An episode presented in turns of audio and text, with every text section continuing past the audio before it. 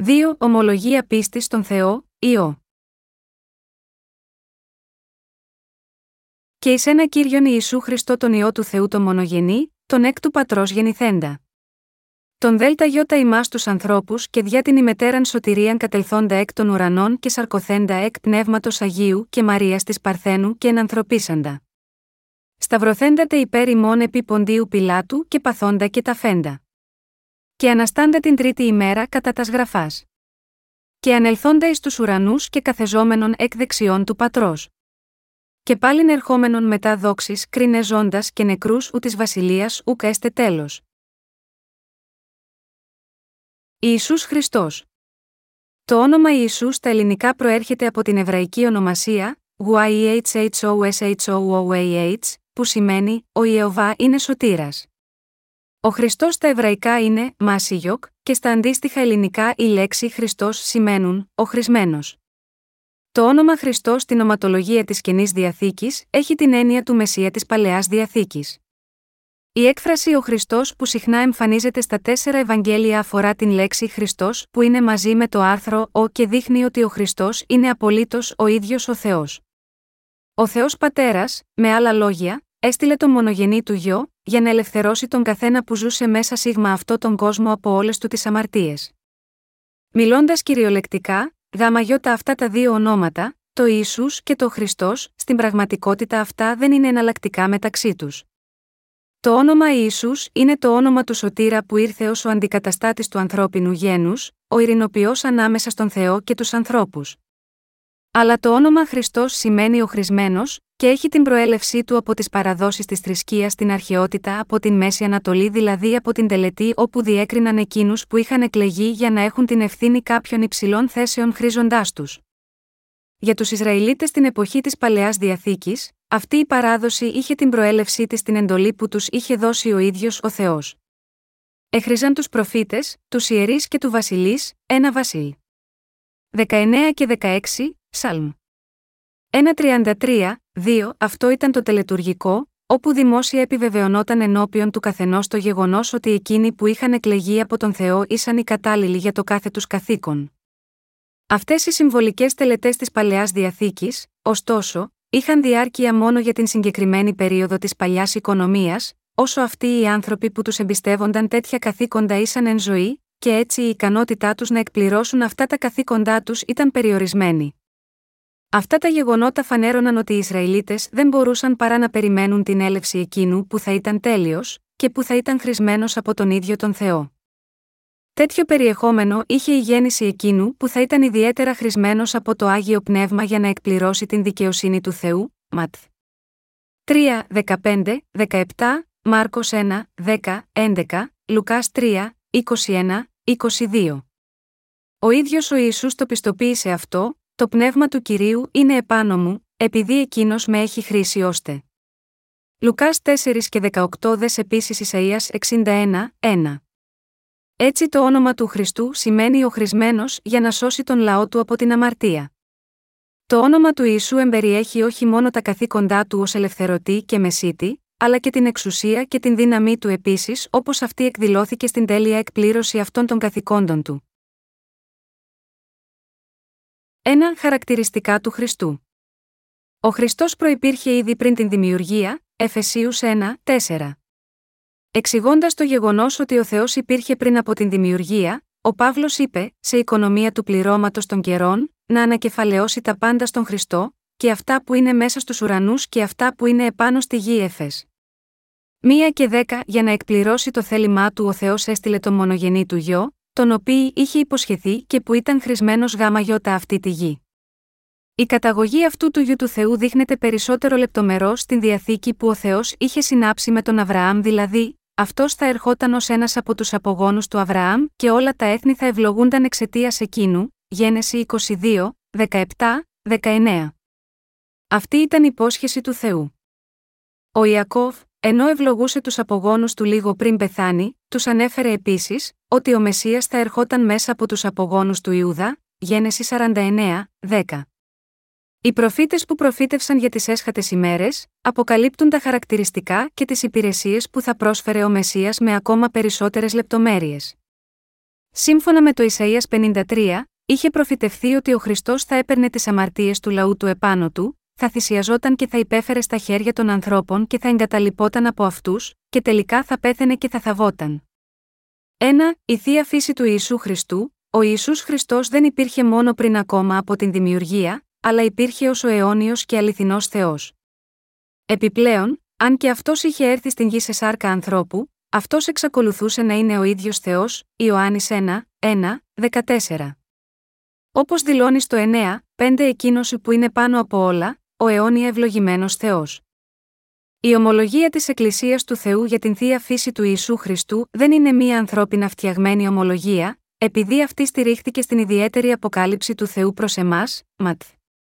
δεκαέξι και δεκαεπτά. Επιπλέον, όλες οι αλήθειες της Γραφής περιγράφουν την θεία φύση του Ιησού ρητά και όχι διφορούμενα, μη γιώταχη, πέντε, δύο, ίσα. εννέα, έξι. Στην Καινή Διαθήκη, η πραγματική θεότητα του Χριστού και σωτήρα συχνά δηλώνεται πανηγυρικά και από τον ίδιο τον Χριστό.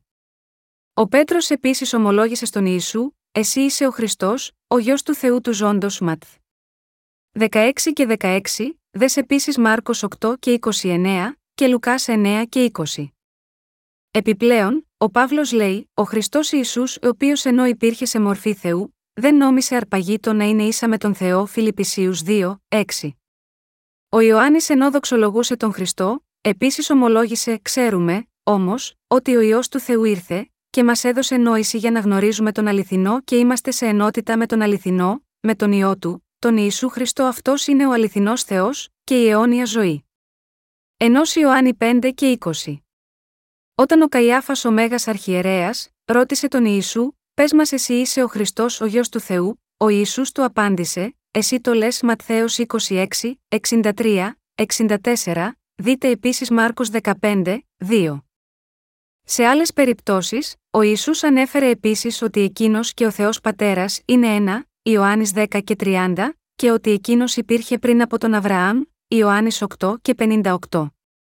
Ο Χριστός επιπλέον ανέφερε και τον ρόλο του ως του ανώτερου ιερέα και την δόξα που μοιραζόταν αυτός μαζί με τον Πατέρα του πριν ακόμα από την δημιουργία, Ιωάννης δεκαεπτά, πέντε. Όταν ο Χριστός συγχωρούσε τους ανθρώπους από τις αμαρτίες τους ή τους θεράπευε από τις ασθένειές τους, όπως επίσης και όταν παρότρινε τους μαθητές του να πιστεύουν σίγμα εκείνον, όλα αυτά τα έκανε ως μέρος της αναγνώρισης της θεότητάς του. Ο Ιησούς Χριστός είναι το δεύτερο πρόσωπο του τριαδικού Θεού που ενεργούσε ως ο Γιος του Θεού. Ματ. δεκαέξι και δεκαέξι, είκοσι έξι, εξήντα τρία, εξήντα τέσσερα. Σύμφωνα με τον άγγελο που επισκέφθηκε τη Μαρία, ο γιος που η Μαρία θα έφερνε στον κόσμο, θα καλούνταν ο Άγιος Γιος του Θεού. Λουκάς ένα και τριάντα πέντε. Αμέσως μετά, αφού ο Ιησούς βαπτίστηκε από τον Ιωάννη, μία φωνή ακούστηκε από τον ουρανό που πιστοποιούσε ότι «Αυτός είναι ο Γιος μου ο αγαπητός, στον οποίο ευαρεστούμε». Ματθαίος τρία και δεκαεπτά, δες επίσης Μάρκος ένα και έντεκα και Λουκάς τρία και είκοσι δύο. Αυτό σήμαινε ότι το βάπτισμά του δεν ήταν απλώς μία τελετουργία, αλλά μία πράξη που είχε την αποδοχή του Θεού Πατέρα. Αναφέρεται ότι το βάπτισμα που ο Ιησούς έλαβε έγινε προκειμένους ο Ιησούς να πάρει όλες τις αμαρτίες του ανθρώπινου γένους επάνω του. Έτσι αυτός εκπλήρωσε όλη την δικαιοσύνη του Θεού. Ματ. τρία και δεκαπέντε. Λίγο πριν ο Ιησούς βαπτιστεί είπε στον Ιωάννη: «Άφησε, τώρα, επειδή έτσι είναι πρέπον σε μας, να εκπληρώσουμε κάθε δικαιοσύνη». Εν τη βάπτισή του. Τότε τον αφήνει. Ματθαίος τρία και δεκαπέντε. Η Γραφή ξεκαθαρίζει ότι ο Ιησούς Χριστός είχε την ίδια δύναμη όπως και ο Πατέρας, Ιωάννης πέντε και είκοσι έξι. Ο Απόστολος Παύλος καλεί τον Χριστό ως τον Γιο του Θεού, Ρωμαίους οκτώ και τριάντα δύο. Και ο Ιωάννης λέει ότι ο Χριστός ήταν ο Λόγος, ο οποίος ήταν με τον Θεό, Ιωάννης ένα, ένα.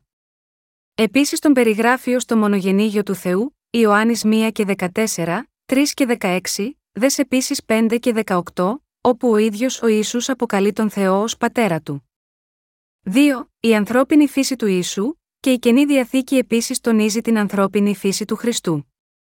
Ο αιώνιος Γιος του Θεού γεννήθηκε σε ομοιότητα ανθρώπου φι γιώτα λάμδα γιώτα πι πι δύο, επτά, οκτώ. Αυτός καλείται ο άνθρωπος Ιησούς Χριστός, ένα Τιμοθέου δύο, πέντε. Ακόμη και αν ήταν ο ίδιος ο Θεός, Αυτός ενσαρκώθηκε παίρνοντας ανθρώπινη μορφή και κατοίκησε ανάμεσά μας, Ιωάννης ένα και δεκατέσσερα. Στη συνέχεια, βαπτίστηκε από τον Ιωάννη τον Βαπτιστή. Έζησε ανάμεσα στους ανθρώπους ως άνθρωπος και συμμερίστηκε τα βιώματά τους, τις χαρές και τις λύπες τους. Εφάγε επίσης μαζί τους από το ίδιο φαγητό που έτρωγαν και αυτοί. Αυτός ήταν άνθρωπος όχι μόνο στην εμφάνιση, αλλά και στο χαρακτήρα του. Ήταν και αυτός επίσης απόγονος του Αδάμ, η καταγωγή του περιγράφεται στο Λουκάς τρία και τριάντα οκτώ. Και γεννήθηκε από γυναίκα, Λουκάς δύο, έξι, επτά, Ματθαίος ένα, δεκαοκτώ, είκοσι πέντε και Γαλάτας τέσσερα, τέσσερα. Ανάμεσα στους προγόνους του ήταν ο Αβραάμ και ο Δαβίδ, Ματθαίος ένα, ένα. Αν και ο Ιησούς ο ίδιος δεν είχε καμία αμαρτία, αυτός εν τούτοις δεν ήρθε σίγμα αυτή τη γη με μία ανθρώπινη σάρκα που δεν ήταν αδύναμη στις αμαρτίες. Με άλλα λόγια, ο Χριστός ήρθε καθ' ομοιότητα της αμαρτωλής σάρκας και με το βάπτισμά του από τον Ιωάννη, εκπλήρωσε όλη την δικαιοσύνη του Θεού, Ιωάννης δεκαεννέα και τριάντα. Αν και αυτός σήκωσε τις αμαρτίες μας με το βάπτισμά του και υπέφερε, δεν ήταν διαφορετικός από τους άλλους ανθρώπους, Ισαΐας πενήντα τρία, δύο, τρία. Ωστόσο, αν και ο Χριστός είχε την ίδια ανθρώπινη φύση με μας, αυτός ποτέ δεν έπεσε στον πειρασμό της αμαρτίας. Σύμφωνα με τον συγγραφέα της προς Εβραίους, ο Χριστός πειράστηκε σε όλα, αλλά χωρίς να αμαρτήσει πουθενά, Εβραίους τέσσερα και δεκαπέντε. Ο Ιησούς σήκωσε τις αμαρτίες μόνο και μόνο επειδή πήρε επάνω του τις αμαρτίες του κόσμου με το βάπτισμά του από τον Ιωάννη, και για το λόγο αυτό, αυτός θυσιάστηκε για χάρη των αμαρτωλών. Αναφερόμενος τον Χριστό, το Εβραίους επτά και είκοσι έξι δηλώνει, επειδή τέτοιου είδους αρχιερέας έπρεπε σε μας, όσιος, άκακος, αμόλυντος, ξεχωρισμένος από τους αμαρτωλούς, και ο οποίος έγινε ψηλότερος από τους ουρανούς.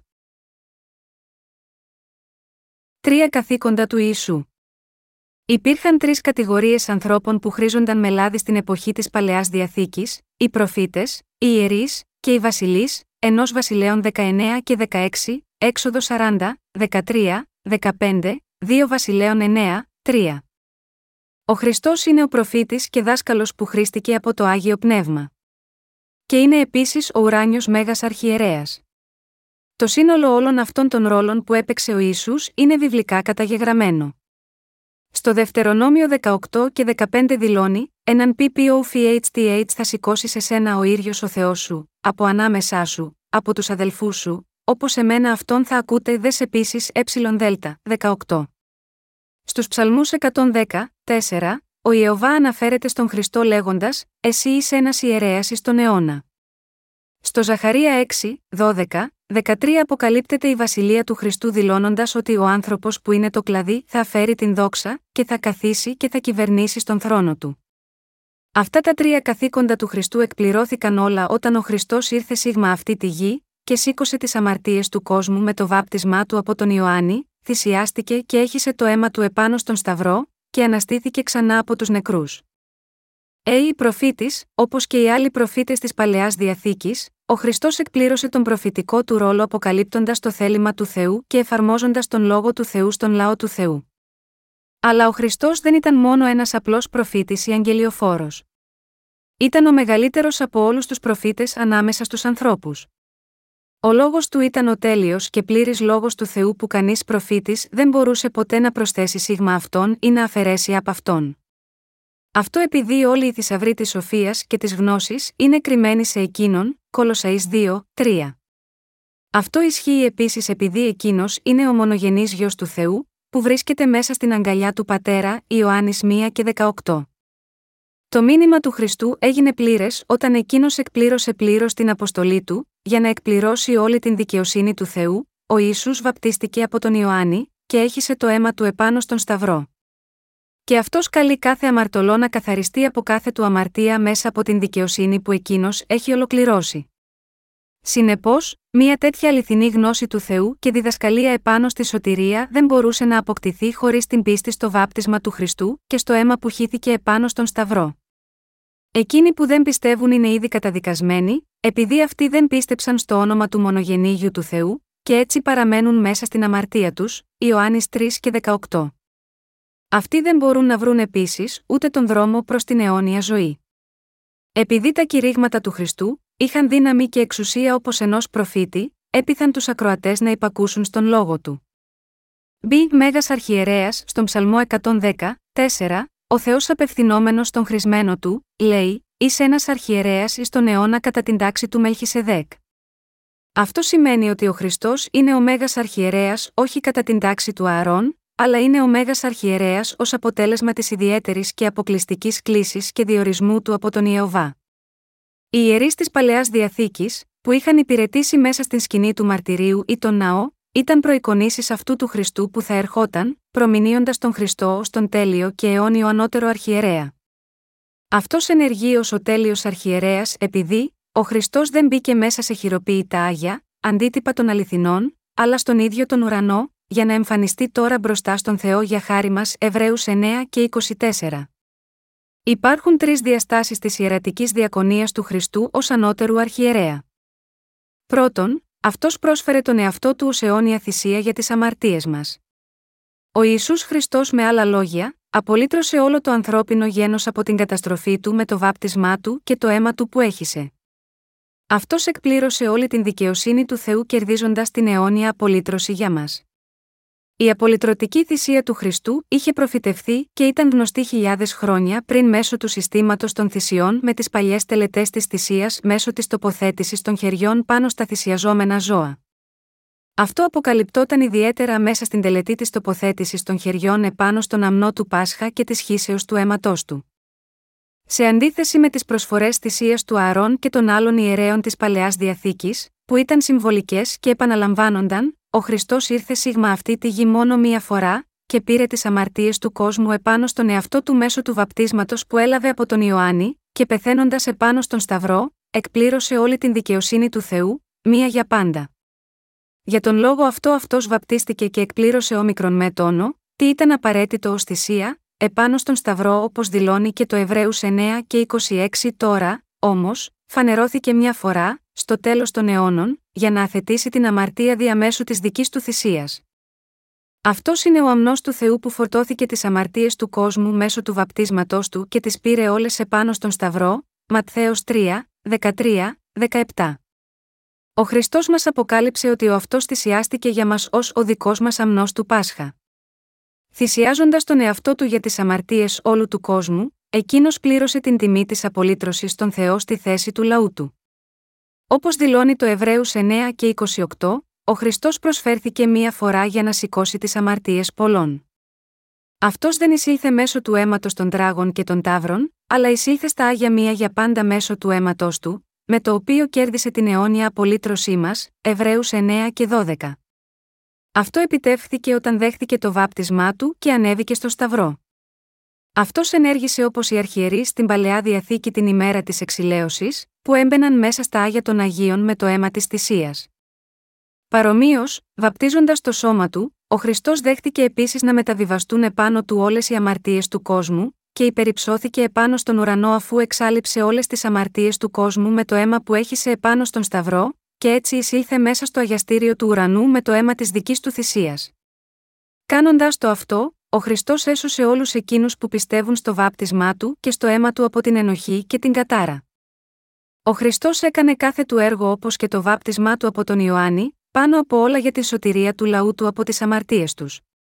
Με την θεληματική του υπακοή, δηλαδή το βάπτισμά του, ο Χριστός πήρε τις αμαρτίες του λαού του και με την ενεργή του υπακοή, δηλαδή φέρνοντας τις αμαρτίες του κόσμου επάνω στον Σταυρό, όπου θυσιάστηκε, αυτός εκπλήρωσε την δικαιοσύνη του Θεού τελείως. Όταν πιστεύουμε σίγμα αυτό, αποκτούμε την επιλογή της σωτηρίας μας. Ερχόμενος σίγμα αυτή τη γη και παραδίνοντας το σώμα του ως θυσία για όλους τους ανθρώπους, ο Χριστός εκπλήρωσε όλη την δικαιοσύνη του Θεού. Κάνοντας το αυτό, έσωσε όλους τους ανθρώπους από τις αμαρτίες τους, επειδή εξαιτίας της αμαρτίας του Αδάμ όλοι τους ήσαν αμαρτωλοί. Με αυτό το έργο ο Χριστός εκπλήρωσε όλη την δικαιοσύνη του Θεού τελείως. Με το βάπτισμά του και το αίμα που έχυσε στο Σταυρό, αυτός τους έκανε ικανούς να μπορούν να λάβουν την δικαιοσύνη του Θεού. Η δεύτερη διάσταση της ιερατικής διακονίας του Χριστού είναι η προσευχή. Όχι μόνο ικανώνει τους ανθρώπους να πλησιάσουν τον Θεό, αλλά περισσότερο από αυτό, τους κάνει ικανούς να σταθούν με θάρρος ενώπιον του θρόνου της χάριτος, Εβραίους τέσσερα και δεκαέξι, δες επίσης δέκα και δεκαεννέα. Ο Χριστός όχι μόνο μας διδάσκει πώς να προσευχόμαστε, Λουκάς έντεκα, ένα, τέσσερα, Ματθαίος έξι, εννέα, δεκατρία, αλλά επίσης εγγυάται ενώπιον του Θεού ότι οι προσευχές που προσευχόμαστε αληθινά στο δικό του όνομα και εκλιπαρούμε τον Θεό βασιζόμενοι στο δικό του έργο, πρόκειται να εισακουστούν. Ο ίδιος ο Χριστός προσεύχεται για τον λαό του και εργάζεται ως ο Μεσίτης που μεσολαβεί εκ μέρους τους και τους υπερασπίζεται ενώπιον του Θεού.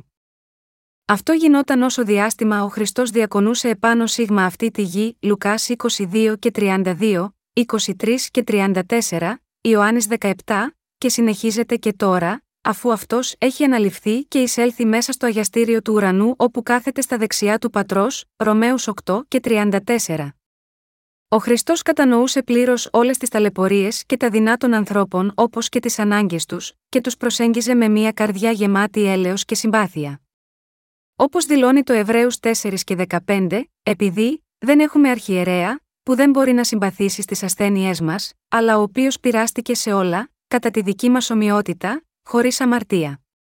Οι προσευχές του αντικατόπτριζαν την κατανόηση αυτή των αναγκών του ανθρώπινου γένους. Η τρίτη λειτουργία της ιερατικής διακονίας του Χριστού αφορούσε την εξήτηση ευλογιών για τον λαό του. Στην Παλαιά Διαθήκη, ένα από τα καθήκοντα του ιερέα ήταν αυτός να τοποθετεί τα χέρια του επάνω στους ανθρώπους και να τους ευλογεί. Ο Θεός υποσχόταν ότι όταν οι ιερείς ευλογούσαν τους απογόνους των Ισραηλιτών στο όνομα του Ιεοβά, τότε εκείνος θα τους έδινε πραγματικά τις ευλογίες του, αριθμοί έξι, είκοσι δύο, είκοσι επτά. Παρόμοια, όταν ο Χριστός διακονούσε επάνω σίγμα αυτή τη γη, η ίδια του η παρουσία και μόνο ήταν ήδη μία ευλογία, και όταν Αυτός αναλήφθηκε στους ουρανούς Αυτός επίσης ύψωσε τα χέρια Του και ευλόγησε τους μαθητές Του, Λουκάς είκοσι τέσσερα, πενήντα, πενήντα ένα. Αλλά ακόμα περισσότερο, μέχρι και τώρα Αυτός ευλογεί τον λαό Του με κάθε πνευματική ευλογία από τον ουρανό, Εφεσίους ένα, τρία. Μέσω του πνεύματός Του, Αυτός παρέχει τα δώρα Του από τον ουρανό επάνω σίγμα αυτούς και τους παρέχει καταιγισμό από απεριόριστες ευλογίες. Έτσι, ο Χριστός είναι ο Θεός ο ίδιος με τον οποίον κανείς δεν μπορεί να συγκριθεί, επειδή ο Χριστός μόνο μπορούσε να γίνει η θυσία του εξηλασμού και να σταθεί από την πλευρά του λαού του και να εκπληρώσει τον νόμο τέλεια. Έτσι, μόνο ο Χριστός είναι ο Μεσίτης που θα μπορούσε να μας παρέχει τις ευλογίες του ουρανού. Τώρα, αν υπάρχουν άνθρωποι που δεν πιστεύουν στην ιερατική διακονία του Ιησού, σίγουρα δεν θα είναι σε θέση να βρούνε οποιονδήποτε άλλον ιερέα για να εξηλαιώσει τις αμαρτίες τους. Και επειδή αυτοί δεν θα μπορέσουν να βρουν άλλον Μεσίτη που να βρίσκεται μαζί με τον Θεό, αυτοί θα μείνουν μακριά από τις ευλογίες του ουρανού, και αντί γάμα γιώτα αυτές όλοι θα αντιμετωπίσουν την αιώνια καταδίκη. Γάμα, βασιλιάς, ο Χριστός είχε επίσης χρηστεί βασιλιάς για τα καθήκοντά του, όπως γινόταν και στην Παλαιά Διαθήκη, στους βασιλιάδες. Αλλά αυτός δεν είναι όπως οι άλλοι βασιλείς, τον οποίον η δόξα και η δύναμη αποκτιόταν διά της βίας. Ο Χριστός είχε χρηστεί ως ένας αιώνιος βασιλιάς και ως ο βασιλιάς που θα βασιλέψει με απεριόριστη δύναμη, κρίση και αλήθεια. Ο Ιωάννης δείχνει την προσοχή του στο γεγονός ότι η βασιλεία του Χριστού δεν είναι από αυτόν τον κόσμο, Ιωάννης δεκαοκτώ και τριάντα έξι. Ο Παύλος, από την άλλη, διδάσκει ότι η βασιλεία του Θεού αποτελείται μόνο από δικαιοσύνη και ειρήνη και χαρά εν Αγίο Πνεύματι, Ρωμαίους δεκατέσσερα και δεκαεπτά. Ο συγγραφέας της προς Εβραίους λέει ότι αυτός ο βασιλιάς κυβερνάει με τον λόγο του, επειδή ο λόγος του Θεού είναι ζωντανός και ενεργός και κοφτερότερος περισσότερο από κάθε δίκοπη μαχαίρα και ισχωρεί βαθιά, μέχρι διαίρεσης και της ψυχής και του πνεύματος, μέχρι τους συνδέσμους και τους μυελούς και διερευνάει τους συλλογισμούς και τις έννοιες της καρδιάς. Εβραίους τέσσερα και δώδεκα. Επιπλέον, η βασιλική κυριαρχία του Ιησού δεν περιορίζεται μόνο μέσα στον Ιουδαϊκό λαό. Ο Χριστός είναι η κεφαλή της Εκκλησίας, η σύναξη των πιστών του, Εφεσίους τέσσερα και δεκαπέντε. Αυτή η Εκκλησία έχει απολυτρωθεί από την κυριαρχία του διαβόλου και κτίστηκε πάνω στο αίμα του Χριστού. Η Εκκλησία του οδηγείται από το Άγιο Πνεύμα και ανήκει για πάντα στον Χριστό. Ως βασιλιάς, ο Χριστός προστατεύει την Εκκλησία του από κάθε κίνδυνο. Δεν αφήνει καμία δύναμη, όποια και αν είναι αυτή, να υπερνικήσει την Εκκλησία. Ακόμα και αν αυτές οι δυνάμεις μπορεί να είναι οι πύλες της κολάσεως, αυτές δεν μπορούν να ισχύσουν κατά της Εκκλησίας, Ματθαίος δεκαέξι και δεκαοκτώ. Επιπρόσθετα, Αυτός κυβερνά με χάρη και τελειότητα. Μέσω αυτής της κυβέρνησης του Αυτός κάνει τους ανθρώπους του να υποτάσσονται στην εξουσία εκείνου και να υπακούνε στα λόγια του. Επιπλέον, Ακόμα και εκείνοι που δεν αναγνωρίζουν την παντοδυναμία του δεν μπορούν να γλιτώσουν από τη βασιλεία του Χριστού, επειδή ο Θεός Πατέρας έχει αναθέσει στον Γιο του να κυβερνάει επάνω σε ολόκληρο το σύμπαν. Ο Πατέρας έχει δώσει στον Χριστό όλη την εξουσία. Ο Ιησούς συνεπώς λέει: «Δόθηκε σε μένα κάθε εξουσία στον ουρανό και επάνω στη γη». Ματθ. είκοσι οκτώ δεκαοκτώ. Ο Παύλος γράφει ότι ο θριαμβευτής Χριστός αφού απογύμνωσε τις αρχές και τις εξουσίες, τις καταντρόπιασε δημόσια. Κολοσσαείς δύο και δεκαπέντε. Ο Απόστολος Ιωάννης λέει ότι ο Χριστός είναι αυτός που κυβερνάει επάνω σε όλους τους βασιλείς της γης. Αποκάλυψη ένα πέντε. Η κυριαρχική εξουσία του Χριστού μπορεί να φαίνεται ότι αγνοείται επάνω σίγμα αυτή τη γη, και η δόξα του μπορεί να φαίνεται ότι βλασφημείται, προσβάλλεται και κρύβεται από τους εχθρούς του, τον πονηρό, Ψαλμός ογδόντα εννέα πενήντα ένα. Αλλά η μεγαλειότητά του συνεχίζει να λάμπει στον ουρανό ως ο βασιλιάς των βασιλιάδων και ο Κύριος των κυρίων, Αποκάλυψη δεκαεννέα και δεκαέξι. Στο τέλος, ο Χριστός θα επιστρέψει τελικά και πάλι μέσα από τα σύννεφα, και αυτός θα δώσει τιμή σε εκείνους που τον πίστεψαν και όνειδος σε όσους τον απέρριψαν. Ματθ. είκοσι πέντε τριάντα ένα σαράντα έξι. Όταν έρθει αυτή η στιγμή, η βασιλεία του Χριστού θα εκδηλωθεί μέσω της δικαιοσύνης του παντού τόσο στον ουρανό όσο και στην γη. Δεύτερη Πέτρου τρία και δεκατρία, Αποκάλ. είκοσι ένα. Στην Καινή Διαθήκη, ο Χριστός ήταν ο προφήτης και στη συγχρόνως ήταν και ο Μέγας Αρχιερέας και Βασιλιάς. Όταν ο Χριστός μιλούσε ως προφήτης, τα λόγια του συνοδεύονταν και από την εξουσία που είχε ως βασιλιάς. Λουκάς τέσσερα και τριάντα δύο.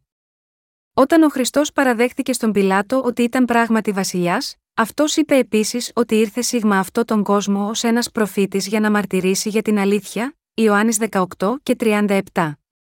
Όταν ο Χριστός εκτελούσε θαύματα, η κυριαρχική του εξουσία αποκαλυπτόταν, τις προφητικές του διδασκαλίες ακολουθούσαν αντίστοιχα θαύματα και αυτά τα θαύματα εκδηλώνονταν χάριν της ιερατικής του χάρις. Ματθ. οκτώ και δεκαεπτά. Κήρυγμα για το Άγιο Πνεύμα ένα.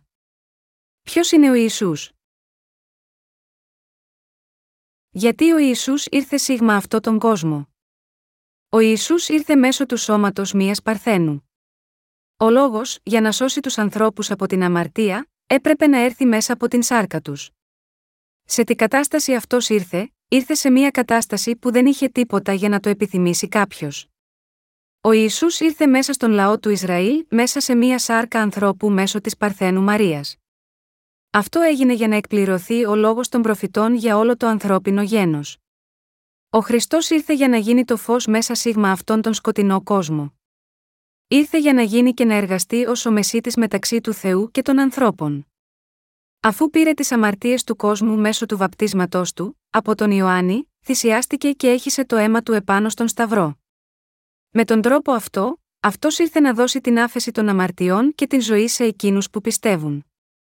Ο Χριστός ήρθε για να μας κάνει ικανούς να μπορούμε να εισέλθουμε μέσα στη Βασιλεία των Ουρανών, πιστεύοντας στο βάπτισμά του που είναι ο καθαρισμός από την αμαρτία και στο αίμα του που έχισε επάνω στον Σταυρό, και να μας γλιτώσει από την φλογερή κόλαση.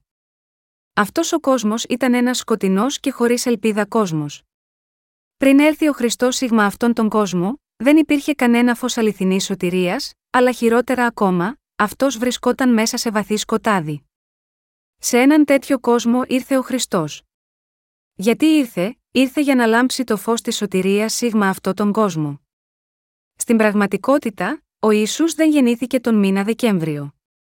Μάλλον γεννήθηκε μία εποχή όταν τα λιβάδια του έθνους τους Ισραήλ ήταν γεμάτα πράσινο, όταν οι βοσκοί έβοσκαν τα πρόβατά τους στα ανοιχτά λιβάδια και τα άφηναν να τρώνε εκεί. Λουκάς δύο οκτώ.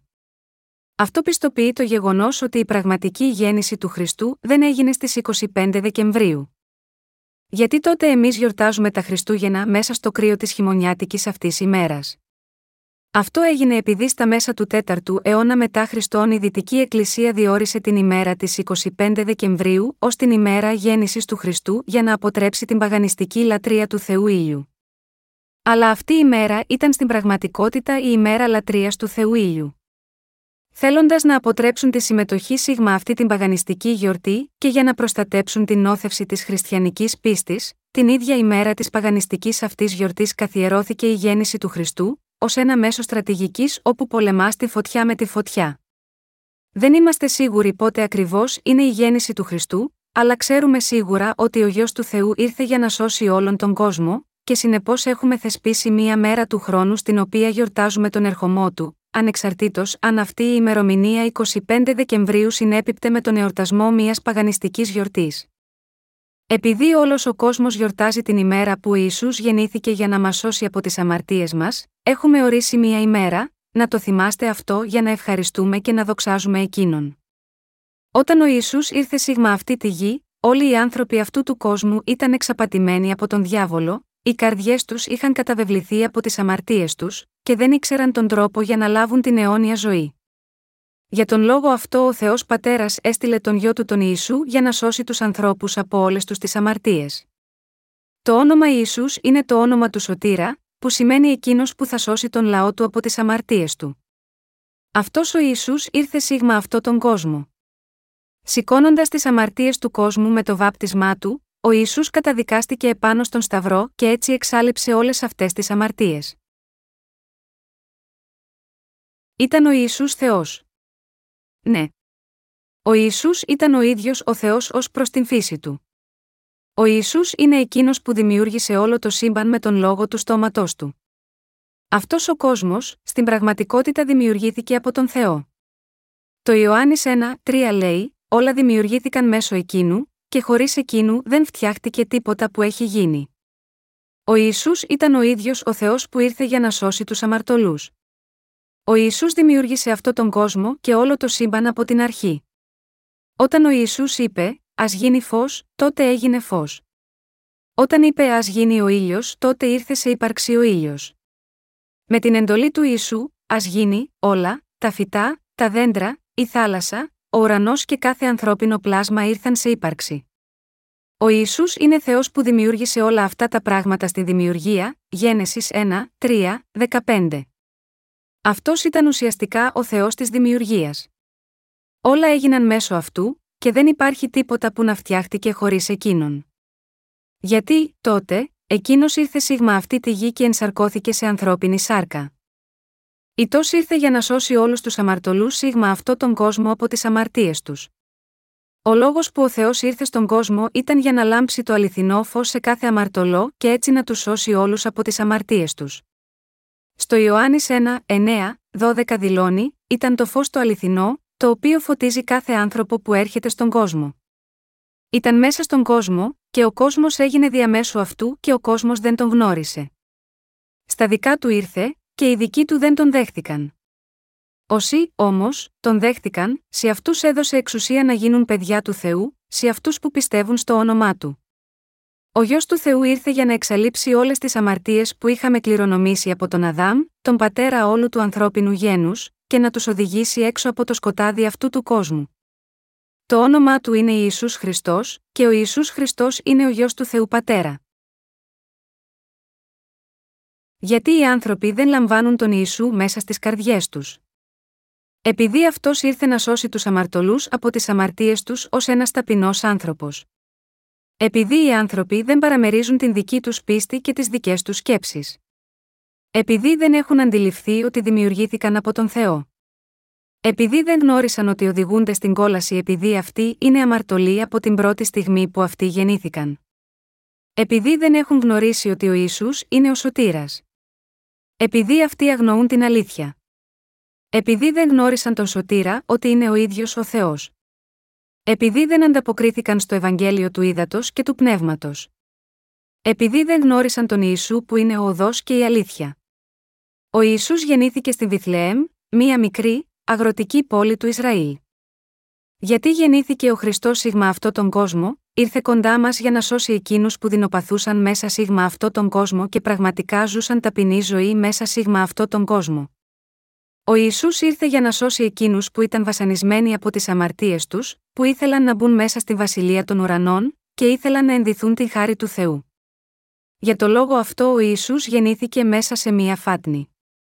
Ωστόσο, όταν ο Ιησούς ήρθε σίγμα αυτό τον κόσμο και έγινε όμοιος με μας, οι άνθρωποι του Ισραήλ δεν τον αναγνώρισαν ως Θεό και Μεσσία τους.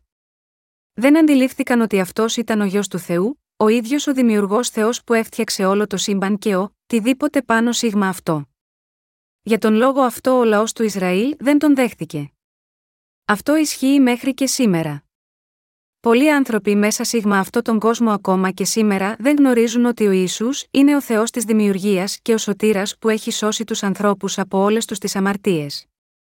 Ο Ισαΐας έγραψε ότι όταν ο Θεός κοίταξε κάτω από τον ουρανό, είδε ότι δεν υπήρχε άνθρωπος, και θαύμασε ότι δεν υπήρχε εκείνς που μεσητεύει γι' αυτό, ο ουβραχινάστη ενέργησε σε αυτόν σωτηρία και η δικαισύνητη, αυτή τάφο ουνή βάσταξε ίσα. πενήντα εννέα δεκαέξι Έπρεπε να έρθει ο ίδιος ο Θεός φέρνοντας τη σωτηρία, και να κατέβει σίγμα αυτή τη γη για να μας κάνει χωρίς αμαρτία, που σημαίνει, να κάνει τους αμαρτωλούς χωρίς αμαρτία. Ερχόμενο σίγμα αυτή τη γη έσπασε τον τοίχο που μας χώριζε από την επικοινωνία μας με τον Θεό Πατέρα, εξαιτίας των αμαρτιών μας και μας χώριζε από εκείνον, πήρε όλες τις αμαρτίες του ανθρώπινου γένους επάνω του με το βάπτισμά του και σήκωσε όλη την καταδίκη αυτών των αμαρτιών όταν θυσιάστηκε και έχισε το αίμα του επάνω στον Σταυρό. Μη αυτόν τον τρόπο έσωσε εκείνους που πιστεύουν. Δεν έχει σημασία αν οι άνθρωποι δεν διαθέτουν καμία δική τους δικαιοσύνη ή είναι αποτυχημένοι και αδύναμοι, επίσης δεν έχει σημασία πόσες αμαρτίες έχουν αυτή πράξη. Αρκεί μόνο αυτοί να αντιληφθούν ότι ο Ιησούς εκπλήρωσε όλη την δικαιοσύνη παίρνοντας όλες τους τις αμαρτίες επάνω του με το βάπτισμά του και έχισε το αίμα του γαμαγιώτα αυτό επάνω στον Σταυρό. Αν λοιπόν αυτοί δεχθούν αυτή την αλήθεια μέσα στις καρδιές τους, αυτοί μπορούν όλοι να σωθούν από όλες τους τις αμαρτίες. Γαμαγιώτα αυτό υπάρχει μόνο ένας αληθινός σωτήρας μέσα σίγμα αυτό τον κόσμο, και αυτός ο σωτήρας είναι μόνο ο Ιησούς. Το όνομα του Ιησού σημαίνει «Αυτός που θα σώσει το λαό του από όλες του τις αμαρτίες» Ματθαίος ένα και είκοσι ένα. Τι πρέπει να κάνουμε για να εισέλθουμε μέσα στον ουρανό? Μπορούμε να εισέλθουμε μέσα εκεί με τα καλά μας έργα? Όχι. Μπορούμε να ζήσουμε σίγμα αυτόν τον κόσμο, από τη στιγμή που γεννηθήκαμε και μετά, χωρίς να διαπράξουμε καμία αμαρτία? Όχι. Είναι αδύνατο για μας να μην αμαρτάνουμε ποτέ. Δεν μπορούμε παρά να αμαρτάνουμε για όλο το υπόλοιπο της ζωής μας μέχρι την αποχώρησή μας από εδώ. Μπορούν οι άνθρωποι να εισέλθουν στον ουρανό όταν έχουν διαπράξει έστω μία μικρή αμαρτία? Όχι. Υπάρχει κάποιος μέσα σίγμα αυτόν τον κόσμο, που να μπορεί να μπει στον ουρανό με τις δικές του δυνάμεις? Όχι. Μέσω ποιου μπορούμε τότε εμείς να εισέλθουμε στον ουρανό? Μπορούμε να εισέλθουμε στον ουρανό πιστεύοντας το Ευαγγέλιο του ύδατος και του πνεύματος που έχει δοθεί από τον Ιησού Χριστό. Και θα γεννήσει έναν γιο, και θα αποκαλέσεις το όνομά του Ιησού επειδή, αυτός θα σώσει τον λαό του από τις αμαρτίες τους. Θεός ένα και είκοσι ένα. Ο Θεός μας έφτιαξε, και όταν εμείς πέσαμε στην αμαρτία, αυτός έγινε άνθρωπος και ήρθε σίγμα αυτή τη γη για να εξαλείψει τις αμαρτίες μας. Εκείνος που τελικά ήρθε σίγμα αυτή τη γη, βαπτίστηκε, και πέθανε επάνω στον Σταυρό, δεν ήταν άλλος από τον Ιησού. Όταν πιστεύουμε στον Ιησού, πώς μπορούμε να τον δεχθούμε και πραγματικά? Στο Ιωάννης ένα και δώδεκα λέει: «Όσοι, όμως, τον δέχτηκαν, σε αυτούς έδωσε εξουσία να γίνουν παιδιά του Θεού, σε αυτούς που πιστεύουν στο όνομά του». Σε εκείνους που πιστεύουν ότι ο Ιησούς έχει γίνει ο σωτήρας τους και εξάλειψε όλες τις αμαρτίες τους, αυτός έχει δώσει σίγμα αυτούς το δικαίωμα να γίνουν παιδιά του Θεού. Εσύ έχεις λάβει το Ευαγγέλιο του ύδατος και του πνεύματος, τι σημαίνει ότι κάποιος δέχεται την αλήθεια. Κάποιος μπορεί να λάβει την αλήθεια μόνο όταν αυτός ή αυτή γνωρίσει την αλήθεια του ύδατος και του πνεύματος. Όταν κάποιος χτυπάει την πόρτα μας, του ανοίγουμε αρχικά την πόρτα λίγο και ρωτάμε πρώτα ποιος είναι αυτός, και αν αυτός είναι κάποιος που γνωρίζουμε τότε ανοίγουμε την πόρτα εντελώς και του λέμε να έρθει μέσα. Αυτό σημαίνει ότι τον δεχόμαστε. Αν και δεν έχουμε στην πραγματικότητα συναντήσει τον Ιησού πρόσωπο προς πρόσωπο, εν τούτης πιστεύουμε ότι εκείνος έχει δεχθεί όλες τις αμαρτίες μας που πέρασαν επάνω ου μέσω του βαπτίσματός του στον Ιορδάνη ποταμό. Ευχαριστώ τον Θεό γαμαγιώτα αυτή την αλήθεια. Μπορεί εγώ να μην καλύπτω κάποιες εγγυήσεις για να πάρω κάποιο δάνειο, αλλά μπορώ να εγγυηθώ σίγουρα τον λόγο αυτόν που λέει ότι μόνο αν πιστεύουμε στο Ευαγγέλιο του ύδατος και του πνεύματος θα μπορέσουμε να εισέλθουμε στη Βασιλεία των Ουρανών. Το γεγονός ότι έχεις γίνει χωρίς αμαρτία, σημαίνει ότι έχεις γίνει και παιδί του Θεού. Ότι έχεις λάβει την αιώνια ζωή μέσω της πίστης σίγμα αυτή την αλήθεια. Η πίστη που λαμβάνει τις ευλογίες του ουρανού είναι η πίστη στο Ευαγγέλιο του ύδατος και του πνεύματος που έχει δοθεί από τον Θεό. Αυτό σημαίνει να πιστέψεις όχι μόνο ότι ο Ιησούς σήκωσε όλες σου τις αμαρτίες με το βάπτισμά του, αλλά επίσης ήρθε σίγμα αυτή τη γη και εξάλειψε μία για πάντα, κάθε αμαρτία που θα διαπράξεις για όλο το υπόλοιπο της ζωής σου ακόμα, μέχρι το τέλος αυτού του κόσμου. Ο Ιησούς, τον οποίο πιστεύω, μας έκανε χωρίς αμαρτία αμέσως μόλις εξάλειψε τις αμαρτίες μας αυτού του κόσμου, μια και για πάντα. Πίστεψε. Η πίστη είναι μία όμορφη λέξη. Δέξου. Δέχτηκα την αλήθεια ότι ο Ιησούς είναι ο σωτήρας μου μέσα σίγμα την καρδιά μου. Δεν είμαι καλύτερος από κάποιον άλλον. Αλλά παρόλα αυτά, ο λόγος που μπορώ να μιλάω με πεποίθηση και μερικές φορές να είμαι περήφανος είναι εξαιτίας της πίστης μου στο Ευαγγέλιο του Ύδατος και του Πνεύματος. Ελπίζω όσο είναι δυνατόν, με κάθε τρόπο, όλοι σας να γνωρίσετε και να πιστέψετε στο Ευαγγέλιο του Ύδατος και του Πνεύματος. Μόνον όταν γνωρίσουμε την αλήθεια του ύδατος και του πνεύματος και πιστέψουμε σίγμα αυτήν θα μπορέσουμε τελικά να αναγεννηθούμε, να γίνουμε χωρίς αμαρτία και έτσι να γίνουμε παιδιά του Θεού. Ξέρετε και πιστεύετε στην αλήθεια ότι ο Ιησούς πήρε όλες σας τις αμαρτίες επάνω του όταν βαπτίστηκε στον Ιορδάνη ποταμό, ο Ιησούς δέχτηκε την καταδίκη όλων των αμαρτιών που έχετε διαπράξει καθ' όλη την διάρκεια της ζωής σας και τιμωρήθηκε στη δική σας θέση επάνω στον Σταυρό. Μετά από τρεις ημέρες εκείνος αναστήθηκε από τους νεκρούς και τώρα κάθεται στα δεξιά του θρόνου του Θεού Πατέρα. Ακόμα και τώρα, ο Θεός μας είναι ζωντανός. Στο Ιωάννης ένα και δεκαεννέα λέει, αυτός ήταν το αληθινό φως που δίνει φως σε κάθε άνθρωπο που έρχεται μέσα στον κόσμο. Αυτό το φως είναι ο Ιησούς που πήρε επάνω του τις αμαρτίες του κόσμου όταν βαπτίστηκε από τον Ιωάννη και πέθανε επάνω στον Σταυρό. Το μόνο που πρέπει εμείς να κάνουμε είναι απλά να λάβουμε το αληθινό φως που μας έδειξε ο Κύριος μας. Πρέπει να δεχθούμε μέσα στις καρδιές μας την αλήθεια ότι ο Ιησούς ήρθε ως ο σωτήρας όλων εμάς των αμαρτωλών. Πρέπει να πιστέψουμε ότι ο Ιησούς σήκωσε όλες τις αμαρτίες μας όταν βαπτίστηκε στον Ιορδάνη ποταμό. Όταν πιστεύουμε ότι αυτός εκπλήρωσε όλη την δικαιοσύνη του Θεού, μπορούμε τότε να σωθούμε από όλες μας τις αμαρτίες. Με την δική μας σάρκα, εμείς είμαστε ανίκανοι να πιστέψουμε στον Ιησού. Αλλά μπορούμε να γνωρίσουμε την δικαιοσύνη του Θεού, με την καρδιά μας, να πιστέψουμε σίγμα αυτήν, και έτσι να την λάβουμε. Κάποτε βρισκόμασταν μέσα στο απόλυτο σκοτάδι. Ότι αυτό το σκοτάδι μετακινήθηκε από το αληθινό φως που έλαμψε μέσα στις καρδιές μας, και σήμανε την απομάκρυνση των αμαρτιών μας μέσα από τις καρδιές μας μέσω της πίστης που ασκήσαμε στον λόγο της αλήθειας. Αυτό το αληθινό φως είναι ο λόγος της αλήθειας μέσω του οποίου εμείς αναγεννηθήκαμε από το νερό και το πνεύμα, και το ζωντανό φως που μας δίνει φως επειδή πιστέψαμε σίγμα αυτό και δεχτήκαμε μέσα στις καρδιές μας το βάπτισμα που ο Ιησούς έλαβε από τον Ιωάννη καθώς και την θυσία του επάνω στον Σταυρό. Είναι καθορισμένο για τους ανθρώπους να γεννιούνται μία φορά και να πεθαίνουν μία. Η Γραφή μας λέει ότι ο χρόνος της ζωής μας είναι περίπου εβδομήντα χρόνια ή ενευρωστία ογδόντα έτη, Ψαλμός ενενήντα, δέκα. Κάθε ανθρώπινο περνάει μέσα από τις δυσκολίες αυτής της ζωής και στο τέλος, θα πρέπει να παρασταθεί μπροστά στον Κύριο. Πόσο θλιβερό θα ήταν αν πεθαίναμε χωρίς να έχουμε γνωρίσει την αλήθεια του ύδατος και του πνεύματος, ακόμα και αν ζούσαμε πάνω από τα ογδόντα έτη, κάποια στιγμή όλοι μας θα πεθαίναμε με κάποιο τρόπο. Αλλά εμείς δεν παύουμε απλά να υπάρχουμε όταν πεθάνουμε. Η κρίση ακολουθεί τον θάνατό μας. Το αν θα πάμε στον ουρανό ή στην κόλαση, αυτό θα εξαρτηθεί από το αν εμείς είχαμε την πίστη που πιστεύει στο βάπτισμα που πήρε και στο αίμα που έχυσε ο Ιησούς Χριστός. Ενώ εμείς ζούμε ακόμα επάνω σίγμα αυτή τη γη, πρέπει να λάβουμε την ευλογία να πιστέψουμε στο βάπτισμα του Ιησού και να το δεχθούμε μέσα στις καρδιές μας. Μερικοί άνθρωποι λένε, εγώ δεν είμαι κάποιος που μπορεί να πιστέψει στον Ιησού. Γιατί, επειδή εγώ γεννήθηκα ως ένας άνθρωπος αμαρτωλός στη φύση μου, που έχω την τάση προς την αμαρτία συνέχεια. Αλλά ακόμα και τέτοιοι άνθρωποι δεν είναι ανάγκη να ανησυχούν. Οι αμαρτίες τους, επίσης όλες έχουν περάσει επάνω στον Ιησού μέσω του βαπτίσματος του και του αίματος που έχυσε, και έτσι το μόνο που αυτοί πρέπει να κάνουν είναι απλά να εμπιστευτούν κάθε τι σε εκείνον πιστεύοντας σίγμα αυτό τον λόγο. Σας συγκετεύω να αφήσετε όλη σας την αδυναμία και τα ελαττώματα της καρδιάς σας, που ποτέ δεν θα μπορούσατε να ελέγξετε από μόνοι σας, στα πόδια του Θεού, επειδή μόνο αν εμπιστευόσασταν όλες σας τις αμαρτίες σε εκείνον, τον Κύριο μας, και αυτός γινόταν ο θαυμαστός Θεός που είναι. Όλα σας τα προβλήματα εξαιτίας των αμαρτιών ήδη θα είχαν λυθεί μέσω του βαπτίσματός του και του αίματός του. Ενώ εμείς ζούμε μέσα σίγμα αυτόν τον κόσμο, πρέπει πάντοτε να πιστεύουμε στο Ευαγγέλιο του ύδατος και του πνεύματος μέσα στις καρδιές μας. Εμείς πρέπει να ζούμε με την πίστη μας πάντοτε σε ετοιμότητα ότι θα μπούμε στον ουρανό.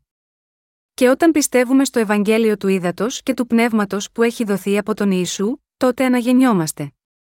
Όταν το κάνετε αυτό, πρέπει να αντιληφθείτε ότι οι ευλογίες του Θεού δεν θα διαδοθούν με κανέναν άλλον τρόπο μέσα σε όλο τον κόσμο παρά από εσάς τους ίδιους και μόνο όταν εμείς πιστεύουμε στο Ευαγγέλιο του ύδατος και του πνεύματος που έχει δοθεί από τον Θεό, αυτός τότε μας προστατεύει. Πρέπει να δεχθούμε τον Ιησού μέσω της πίστης ότι αυτός έχει έρθει ως ο σωτήρας μας. Και επίσης να τον ευχαριστήσουμε που είναι ο σωτήρας μας. Πρέπει να γνωρίσουμε και να πιστέψουμε στον Ιησού που είναι τόσο Θεός όσο και άνθρωπος, Ιωάννης ένα και δεκατέσσερα. Οι Απόστολοι πίστευαν στον Γιο του Θεού ως Κύριο και Σωτήρα τους. Το όνομα Ιησού σημαίνει ο Σωτήρας και το όνομα Χριστός σημαίνει ο Κεχρισμένος. Αυτό σημαίνει ότι ο Ιησούς εκπλήρωσε το ρόλο του ως του προφήτη, που είναι ο βασιλιάς των βασιλιάδων, και συνεπώς, αυτός εκπλήρωνε επίσης και τον ρόλο του μεγάλου αρχιερέα στη βασιλεία των ουρανών. Πρώτα απ' όλα, η Παλαιά Διαθήκη ξεκάθαρα δηλώνει ότι ο ερχόμενος Χριστός θα είναι ο ίδιος Θεός. Μία αντιπροσωπευτική περικοπή γάμα γιώτα αυτό βρίσκεται στο Ισαΐας εννέα έξι, που δηλώνει «Πειδή, παιδί γεννήθηκε σε μας, γης δόθηκε σε μας και η εξησία θα είναι επάνω σίγματα φοουνή ομτι και το ον μάτι θα απκληθεί, θαυμαστός, σύμβιης, σχηρός Θεός, πατέρας τάφι έλντα Ιώνα, αρχτας ειρήνης». Και ο λόγος του Κυρίου επίσης, μας δίνει μαρτυρία γάμα γιώτα αυτή την αλήθεια. Για να αναφέρουμε μερικά παραδείγματα, στο Ματθαίος πέντε και δεκαεπτά λέει «Κανείς άλλος εκτός από τον ίδιο τον Θεό Σωτήρα δεν θα μπορούσε να εκπληρώσει τον νόμο». Επίσης στο Ματθαίος εννέα έξι, ο Ιησούς λέει «Ώστε να μπορέσετε να γνωρίσετε ότι ο Γιος του ανθρώπου έχει την δύναμη επάνω στην γη να συγχωρεί αμαρτίες». Ο Παύλος λέει στην προς Φιλιππισίους δύο, πέντε, έξι, να είναι, μάλιστα, σε σας το ίδιο φρόνημα, που ήταν και στον Ιησού Χριστό ο οποίος ενώ υπήρχε σε μορφή Θεού, δεν νόμισε αρπαγή το να είναι ίσα με τον Θεό και στο Κολοσσαείς δύο, εννέα επειδή, μέσα σε αυτόν κατοικεί ολόκληρο το πλήρωμα της θεότητας σωματικά. Μέσα σε όλα τα θαύματα που ο Ιησούς έκανε όσο βρισκόταν επάνω στη γη, φαίνεται καθαρά ότι αυτός είναι Θεός. Με μόνο πέντε ψωμάκια και δύο ψάρια, αυτός έθρεψε πάνω από πέντε χιλιάδες ανθρώπους, χωρίς τα γυναικόπαιδα. Σε μία άλλη περίπτωση αυτός έθρεψε τέσσερις χιλιάδες ανθρώπους με μόνο επτά ψωμάκια και δύο ψαράκια. Ο Ιησούς επίσης ησύχασε τα κύματα με μία του μόνο επίπληξη. Περπάτησε πάνω στα νερά και σήκωσε τον Πέτρο όταν άρχισε να βυθίζεται στο νερό. Στο Ματθαίος έντεκα, πέντε δηλώνει «Τυφλοί ξαναβλέπουν και χολοί περπατούν, λεπροί καθαρίζονται και κουφοί ακούν, νεκροί ανασταίνονται και φτωχοί ευαγγελίζονται». Όλα αυτά δεν θα μπορούσαν να γίνουν από απλούς θνητούς ανθρώπους, αλλά μόνο από τον Θεό. Έτσι αποδεικνύεται ότι ο Χριστός είναι ξεκάθαρα ο πραγματικός Θεός και Σωτήρας. Ποιο είναι το νόημα του βαπτίσματος του Ιησού, Ματθαίος τρία, δεκατρία, δεκαεπτά. Πρέπει να πιστεύουμε ότι ο Ιησούς πήρε τις αμαρτίες του κόσμου επάνω του με το βάπτισμά του από τον Ιωάννη τον Βαπτιστή, Ματθαίος τρία και δεκαπέντε. Αυτό το βάπτισμα που ο Ιησούς έλαβε από τον Ιωάννη ήταν για να σηκώσει τις αμαρτίες και τις παραβάσεις όλων των αμαρτωλών αυτού του κόσμου. Για να αντιληφθούμε αυτή την αλήθεια, πρέπει να καταλάβουμε πρώτα το νόημα της λέξης ούτως στα ελληνικά, που σημαίνει ένα. Μόνο με αυτόν τον τρόπο, δύο. Το πιο ταιριαστό και τρία. Δεν υπάρχει άλλος τρόπος εκτός από αυτόν. Με άλλα λόγια, όταν ο Ιησούς ήρθε σίγμα αυτή τη γη, έπρεπε να βαπτιστεί για να πάρει όλες τις παραβάσεις των αμαρτωλών επάνω του. Αν δεν το πιστέψουμε αυτό έτσι, οι αμαρτίες μας δεν μπορούν να εξαλειφθούν. Υπάρχουν κάποιοι άνθρωποι που έχουν παρερμηνεύσει το βάπτισμα του Ιησού και λανθασμένα νομίζουν ότι αυτός βαπτίστηκε για να μας δείξει την ταπείνωσή του. Αλλά δεν το έκανε γάμα γιώτα αυτό. Ο λόγος μας δείχνει καθαρά ότι ο Χριστός βαπτίστηκε από τον Ιωάννη για να δώσει την αλήθεια της μαρτυρίας ότι αυτός με το βάπτισμά του πήρε επάνω του όλες τις αμαρτίες αυτού του κόσμου. Ο Ιησούς μπορούσε να γίνει ο σωτήρας για εκείνους που πιστεύουν σίγμα αυτόν, ο Ιησούς μπόρεσε να γίνει ο σωτήρας εκείνων που πίστεψαν σίγμα εκείνον, επειδή αυτός ερχόμενος σίγμα αυτή τη γη δέχτηκε όλες τις αμαρτίες αυτού του κόσμου που πέρασαν επάνω στο σώμα του, μέσα σε μία στιγμή τη στιγμή της βάπτισής του από τον Ιωάννη, μία για πάντα. Εμείς δεν μπορούμε να κρατάμε κρυμμένη αυτή την αλήθεια του βαπτίσματος του Ιησού. Γιατί, επειδή ο Σατανάς επιζητάει να κάνει τους αμαρτωλούς ανίκανους να γνωρίσουν τον λόγο του βαπτίσματος του Ιησού, το πιο σημαντικό αυτό γεγονός για την άφεση της αμαρτίας του ανθρώπινου γένους, και να τους κρατάει αιχμάλωτους ώστε να μην πιστέψουν σίγμα αυτήν. Το βάπτισμα του Ιησού και το αίμα που έχυσε στον Σταυρό. Το βάπτισμα που Ιησούς έλαβε από τον Ιωάννη αφορούσε το έργο της σωτηρίας μέσω του οποίου αυτός πήρε τις αμαρτίες του ανθρώπινου γένους επάνω του. Στο πρώτο Ιωάννη πέντε, τέσσερα, έξι μας λέει ότι το βάπτισμα του Ιησού είναι ουσιαστικό για την σωτηρία μας.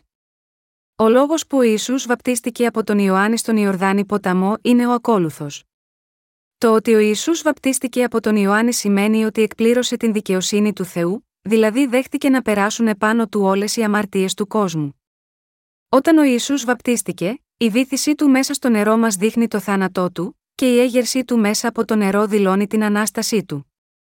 Το βάπτισμα του Ιησού αντιστοιχεί σίγμα αυτό που λέγεται στην Παλαιά Διαθήκη στο Λεβιτικό δεκαέξι, ότι οι προσφορές της Ιών γίνονταν για να εξαλειφθούν οι αμαρτίες με τη μεταφορά τους μέσω των χεριών των ιερέων πάνω στο θυσιαζόμενο ζώο. Αυτό γινόταν για τον ίδιο λόγο που και ο Ιησούς βαπτίστηκε από τον Ιωάννη τον Βαπτιστή. Γάμα γιώτα αυτό τον λόγο ο Ιησούς είπε στον Ιωάννη: «Πρέπει να με βαπτίσεις». Αυτό πρέπει να γίνει έτσι ώστε να εκπληρωθεί κάθε δικαιοσύνη. Αυτός είπε: «Αν εγώ βαπτιστώ από εσένα και εσύ με βαπτίσεις, θα εκπληρωθεί κάθε δικαιοσύνη». Τι είναι αυτό που ο καθένας μέσα σίγμα αυτό τον κόσμο επιθυμεί και θέλει περισσότερο από όλα, να είναι χωρίς αμαρτία μέσα στην καρδιά του, με άλλα λόγια, να γίνει παιδί του Θεού χωρίς αμαρτία. Η Γραφή μας λέει ότι για να γίνει έτσι αυτό σε μας, πρέπει να πιστέψουμε στον λόγο ότι ο Ιησούς εξάλειψε όλες τις αμαρτίες και τις παραβάσεις των αμαρτωλών όταν βαπτίστηκε και έχισε το αίμα του επάνω στον Σταυρό, και μας λέει επίσης ότι αν πιστεύουμε έτσι, μπορούμε να λάβουμε την δικαιοσύνη του Θεού. Ποια είναι λοιπόν όλη η δικαιοσύνη του Θεού? Είναι ο λόγος που μας λέει ότι όταν ο Ιησούς βαπτίστηκε από τον Ιωάννη μέσα σίγμα αυτό τον κόσμο, όλες οι παραβάσεις όλων των αμαρτωλών έφυγαν από αυτούς και μεταβιβάστηκαν επάνω στο σώμα του Ιησού.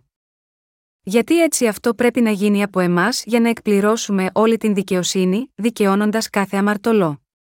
Ο Ιησούς είπε στον Ιωάννη, με άλλα λόγια, ότι με την βάπτιση από τον Ιωάννη αυτός εκπλήρωνε όλη την δικαιοσύνη του Θεού.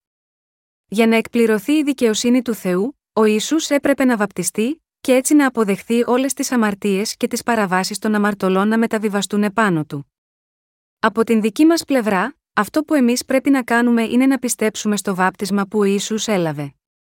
Ο Ιησούς ήρθε για να εξαλείψει όλες τις αμαρτίες και τις παραβάσεις των αμαρτωλών. Αλλά εκείνοι που δεν πιστεύουν σίγμα αυτή την αλήθεια θα μένουν φυλακισμένοι μέσα στις αμαρτίες τους για πάντα και δεν θα μπορέσουν να ελευθερωθούν από αυτές καθόλου. Μέσα στη Γραφή, δεν υπάρχει κανένας άλλος τρόπος μέσω του οποίου οι αμαρτωλοί να μπορούν να σωθούν από τις αμαρτίες του σίγμα αυτό τον κόσμο παρά μόνο με το βάπτισμα του Ιησού και το αίμα που έχυσε επάνω στον Σταυρό, όπως αυτά περιγράφονται μέσα στον Λόγο του Θεού. Παρόλα αυτά εξακολουθούν και υπάρχουν ακόμα πολλές αντικρουόμενες απόψεις ως προς τον τρόπο που ο Ιησούς Χριστός εξαλείφει τις αμαρτίες των αμαρτωλών. Μερικοί λένε ότι ο λόγος της σωτηρίας από την αμαρτία είναι μόνο ο λόγος του αίματος που έχυσε ο Ιησούς επάνω στον Σταυρό. Αλλά ο λόγος του Θεού μέσα στη Γραφή μας λέει ότι το βάπτισμα του Ιησού ήταν επίσης κάτι που έπρεπε να γίνει προκειμένου όλες οι αμαρτίες και οι παραβάσεις μας να εξαλειφθούν, γάμα γιώτα αυτό το λόγο ο Ιησούς βαπτίστηκε και πέθανε επάνω στον Σταυρό μία για πάντα. Υπάρχουν και άλλοι που ρωτάνε, δεν υπάρχει άλλη μέθοδος από αυτή για να καθαριστούν οι αμαρτίες του κόσμου, δηλαδή το βάπτισμα και το αίμα που χύθηκε επάνω στο Σταυρό? Αλλά ο Κύριος μας έχει πει ξεκάθαρα ότι η σωτηρία των αμαρτωλών έρχεται μόνο από την δική του πρόνοια, και δεν είναι δική μας θέση να κρίνουμε ή να προβληματιζόμαστε για το πόσο Ιησούς επιλέγει να σώζει τους αμαρτωλούς. Υπάρχει μία ρίση, ένας πλανόδιος πολιτής μπορεί να κάνει όμικρον με τόνο, τι του αρέσει.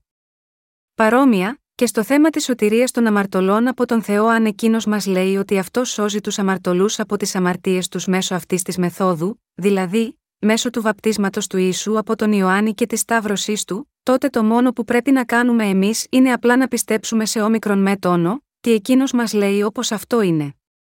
Ποιος θα μπορούσε να αντιταχθεί στον Λόγο του Θεού? Οι άνθρωποι μπορεί να αρνούνται να πιστέψουν στον λόγο του βαπτίσματος του Ιησού που έλαβε από τον Ιωάννη και στο αίμα που χύθηκε στον Σταυρό, και μπορεί να απορρίπτουν αυτό που ο Θεός τους λέει, όμως αυτοί σίγουρα δεν πρόκειται να αποφύγουν την κόλαση. Εσύ πιστεύεις στο Λόγο του Θεού? Κήρυγμα για το Άγιο Πνεύμα δύο. Τι σημαίνει η επίθεση των χεριών στην Παλαιά Διαθήκη και το βάπτισμα στην Καινή Διαθήκη? Λεβίτικο ένα, τρία, τέσσερα. Αν το δώρο του είναι ολοκαύτωμα από τα βόδια, αρσενικό άμμο το προσφέρει κοντά στη θύρα της σκηνής του μαρτυρίου θα το προσφέρει, για να είναι δεκτό μπροστά στον Κύριο. Και θα βάλει το χέρι του επάνω στο κεφάλι του ολοκαυτώματος, και θα είναι δεκτό για λογαριασμό του, για να γίνει εξηλαίωση για αυτόν. Η Παλαιά Διαθήκη μας λέει ότι προκειμένου ο λαός Ισραήλ να λάβει την άφεση για τις αμαρτίες του, έπρεπε να σιγουρευτούν ότι το ζώο που αυτοί έφερναν προς θυσία ήταν άμωμο και είχαν τοποθετήσει τα χέρια τους επάνω στο κεφάλι του. Και επίσης γράφεται ότι όταν οι ιερείς σκότωναν το ζώο στη θέση τη δική τους, έχιναν το αίμα του και έβαζαν ένα μέρος από αυτό μέσα στα κέρατα του θυσιαστηρίου ως προσφορά θυσίας ολοκαυτώματος και ράντιζαν το υπόλοιπο από αυτό επάνω στο έδαφος. Έτσι λάμβαναν την άφεση των αμαρτιών της ημέρας εκείνης. Από την άλλη πλευρά, για να συγχωρεθούν οι αμαρτίες όλου του έτους, στο Λεβιτικό δεκαέξι, έξι, δέκα λέει: «Και ο Ααρών θα προσφέρει το μοσχάρι της προσφοράς περί αμαρτίας, που είναι για τον εαυτό του, και θα κάνει εξηλαίωση για τον εαυτό του και για την οικογένειά του. Και θα πάρει τους δύο τράγους, και θα τους στήσει μπροστά στον Κύριο, στη θύρα της σκηνής του μαρτυρίου. Και ο Ααρών θα ρίξει κλήρους στους δύο τράγους, έναν κλήρο για τον Κύριο, και έναν κλήρο για τον τράγο που πρέπει να απολυθεί. Και ο Ααρών θα φέρει τον τράγο, στον οποίο έπεσε ο κλήρος του Κυρίου, και θα τον προσφέρει ως προσφορά περί αμαρτίας. Και τον τράγο, στον οποίο έπεσε ο κλήρος στο να απολυθεί, θα τον παραστήσει ζωντανό μπροστά στον Κύριο, για να κάνει εξηλαίωση επάνω του, ώστε να τον εξαποστείλει ελεύθερο στην έρημο». Μέσα στη γραφή, αυτός ο τράγος λέγεται ότι αφινόταν ελεύθερος μέσα στην έρημο. Επιπλέον, στο Λεβιτικό δεκαέξι και είκοσι εννέα λέει: «Και τούτο θα είναι σες αιώνιος θεσμός τον έβδομο μήνα, τη δέκατη ημέρα του μήνα, θα ταπεινώσετε τις ψυχές σας, και δεν θα κάνετε καμιά εργασία, ούτε ο αυτόχθονας ούτε ο ξένος, που παροικεί μεταξύ σας». Πώς ο λαός Ισραήλ μπορούσε να συγχωρεθεί από τις αμαρτίες όλου του χρόνου? Αμέσως, πρώτον, χρειαζόταν έναν αρχιερέα, όπως γράφεται στο κύριο μέρος της περικοπής παραπάνω, που εκείνη την εποχή ήταν ο Ααρών. Για να μεταφερθούν οι αμαρτίες των Ισραηλιτών όλου του έτους, επάνω στον τράγο, ήταν απολύτως αναγκαίο να υπάρχει ένας αρχιερέας. Ποιος, όμως, αντιπροσώπευε τους ιερείς των Ισραηλιτών? Δεν ήταν κανένας άλλος από τον ίδιο τον Ααρών.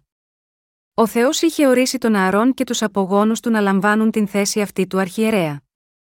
Ο Ααρών έφερνε έναν ταύρο στην αυλή του ιερού και μεταβίβαζε σίγμα αυτών τις δικές του αμαρτίες, αφού πρώτα τοποθετούσε τα χέρια του επάνω στο κεφάλι του ταύρου για να κάνει εξηλαίωση για τον εαυτό του και την οικογένειά του, έκοβε το λαιμό του, έχινε το αίμα και έπαιρνε ένα μέρος του και ράντιζε με το δάκτυλό του ανατολικά του ηλαστηρίου, πάνω σίγμα αυτό αλλά και μπροστά από το ηλαστήριο με το αίμα που είχε στο δάκτυλό του επτά φορές. Μη αυτόν τον τρόπο ο Ααρών και η οικογένειά του λάμβαναν πρώτη την άφεση των αμαρτιών τους. Ο εξηλασμός της αμαρτίας κάποιου μπορούσε να επιτευχθεί μόνο με την τοποθέτηση των χεριών του επάνω στο θυσιαζόμενο ζώο. Ο αντιπροσωπευτικός θάνατος αυτού του ζώου που θυσιαζόταν αποτελούσε τον εξηλασμό. Οι αμαρτωλοί έπρεπε να πεθάνουν εξαιτίας των αμαρτιών τους, αλλά όταν αυτοί περνούσαν τις αμαρτίες τους επάνω στην προσφερόμενη θυσία με την τοποθέτηση των χεριών επάνω στο κεφάλι του ζώου, τότε το ζώο πέθαινε στη θέση τους. Με τον τρόπο αυτό ο αρχιερέας και η οικογένειά του καθαρίζονταν πρώτοι αυτοί από τις αμαρτίες τους. Αφού το έκαναν αυτό, εκείνος εισερχόταν μόνος του μέσα στο ιερό και πρόσφερε το ένα από τα δύο κριάρια θυσία στον Θεό τοποθετώντας τα χέρια του επάνω στο κεφάλι του και το σκότωνε για να πάρει το αίμα του. Εκ μέρους του λαού Ισραήλ, αυτός τότε τοποθετούσε τα χέρια του επάνω στο άλλο κριάρι, μπροστά σε όλους, και έτσι μετέφερε τις αμαρτίες τους επάνω σίγμα αυτό το κριάρι. Τοποθετώντας τα χέρια του επάνω στο κεφάλι του κριαριού, ο αρχιερέας προσευχόταν: «Ω, Κύριε, ο λαός Ισραήλ παραβίασε τον νόμο σου, από την πρώτη μέχρι την τελευταία εντολή των δέκα εντολών, καθώς και όλων των λοιπών εξακοσίων δεκατριών διατάξεων του νόμου. Κύριε, όλες οι φυλές του λαού σου έχουν αμαρτήσει μπροστά σε σένα. Εγώ λοιπόν, μεταβιβάζω όλες αυτές τις αμαρτίες τους επάνω στο θυσιαζόμενο αυτό κριάρι τοποθετώντας τα χέρια μου επάνω στο κεφάλι του». Αυτός τότε έκοβε το κεφάλι του κριαριού, έχινε ο αίμα του, και έπαιρνε ένα μέρος του αίματος και το πήγαινε στα Άγια των Αγίων, όπου μόνο εκείνος επιτρεπόταν να εισέλθει μία φορά μόνο τον χρόνο.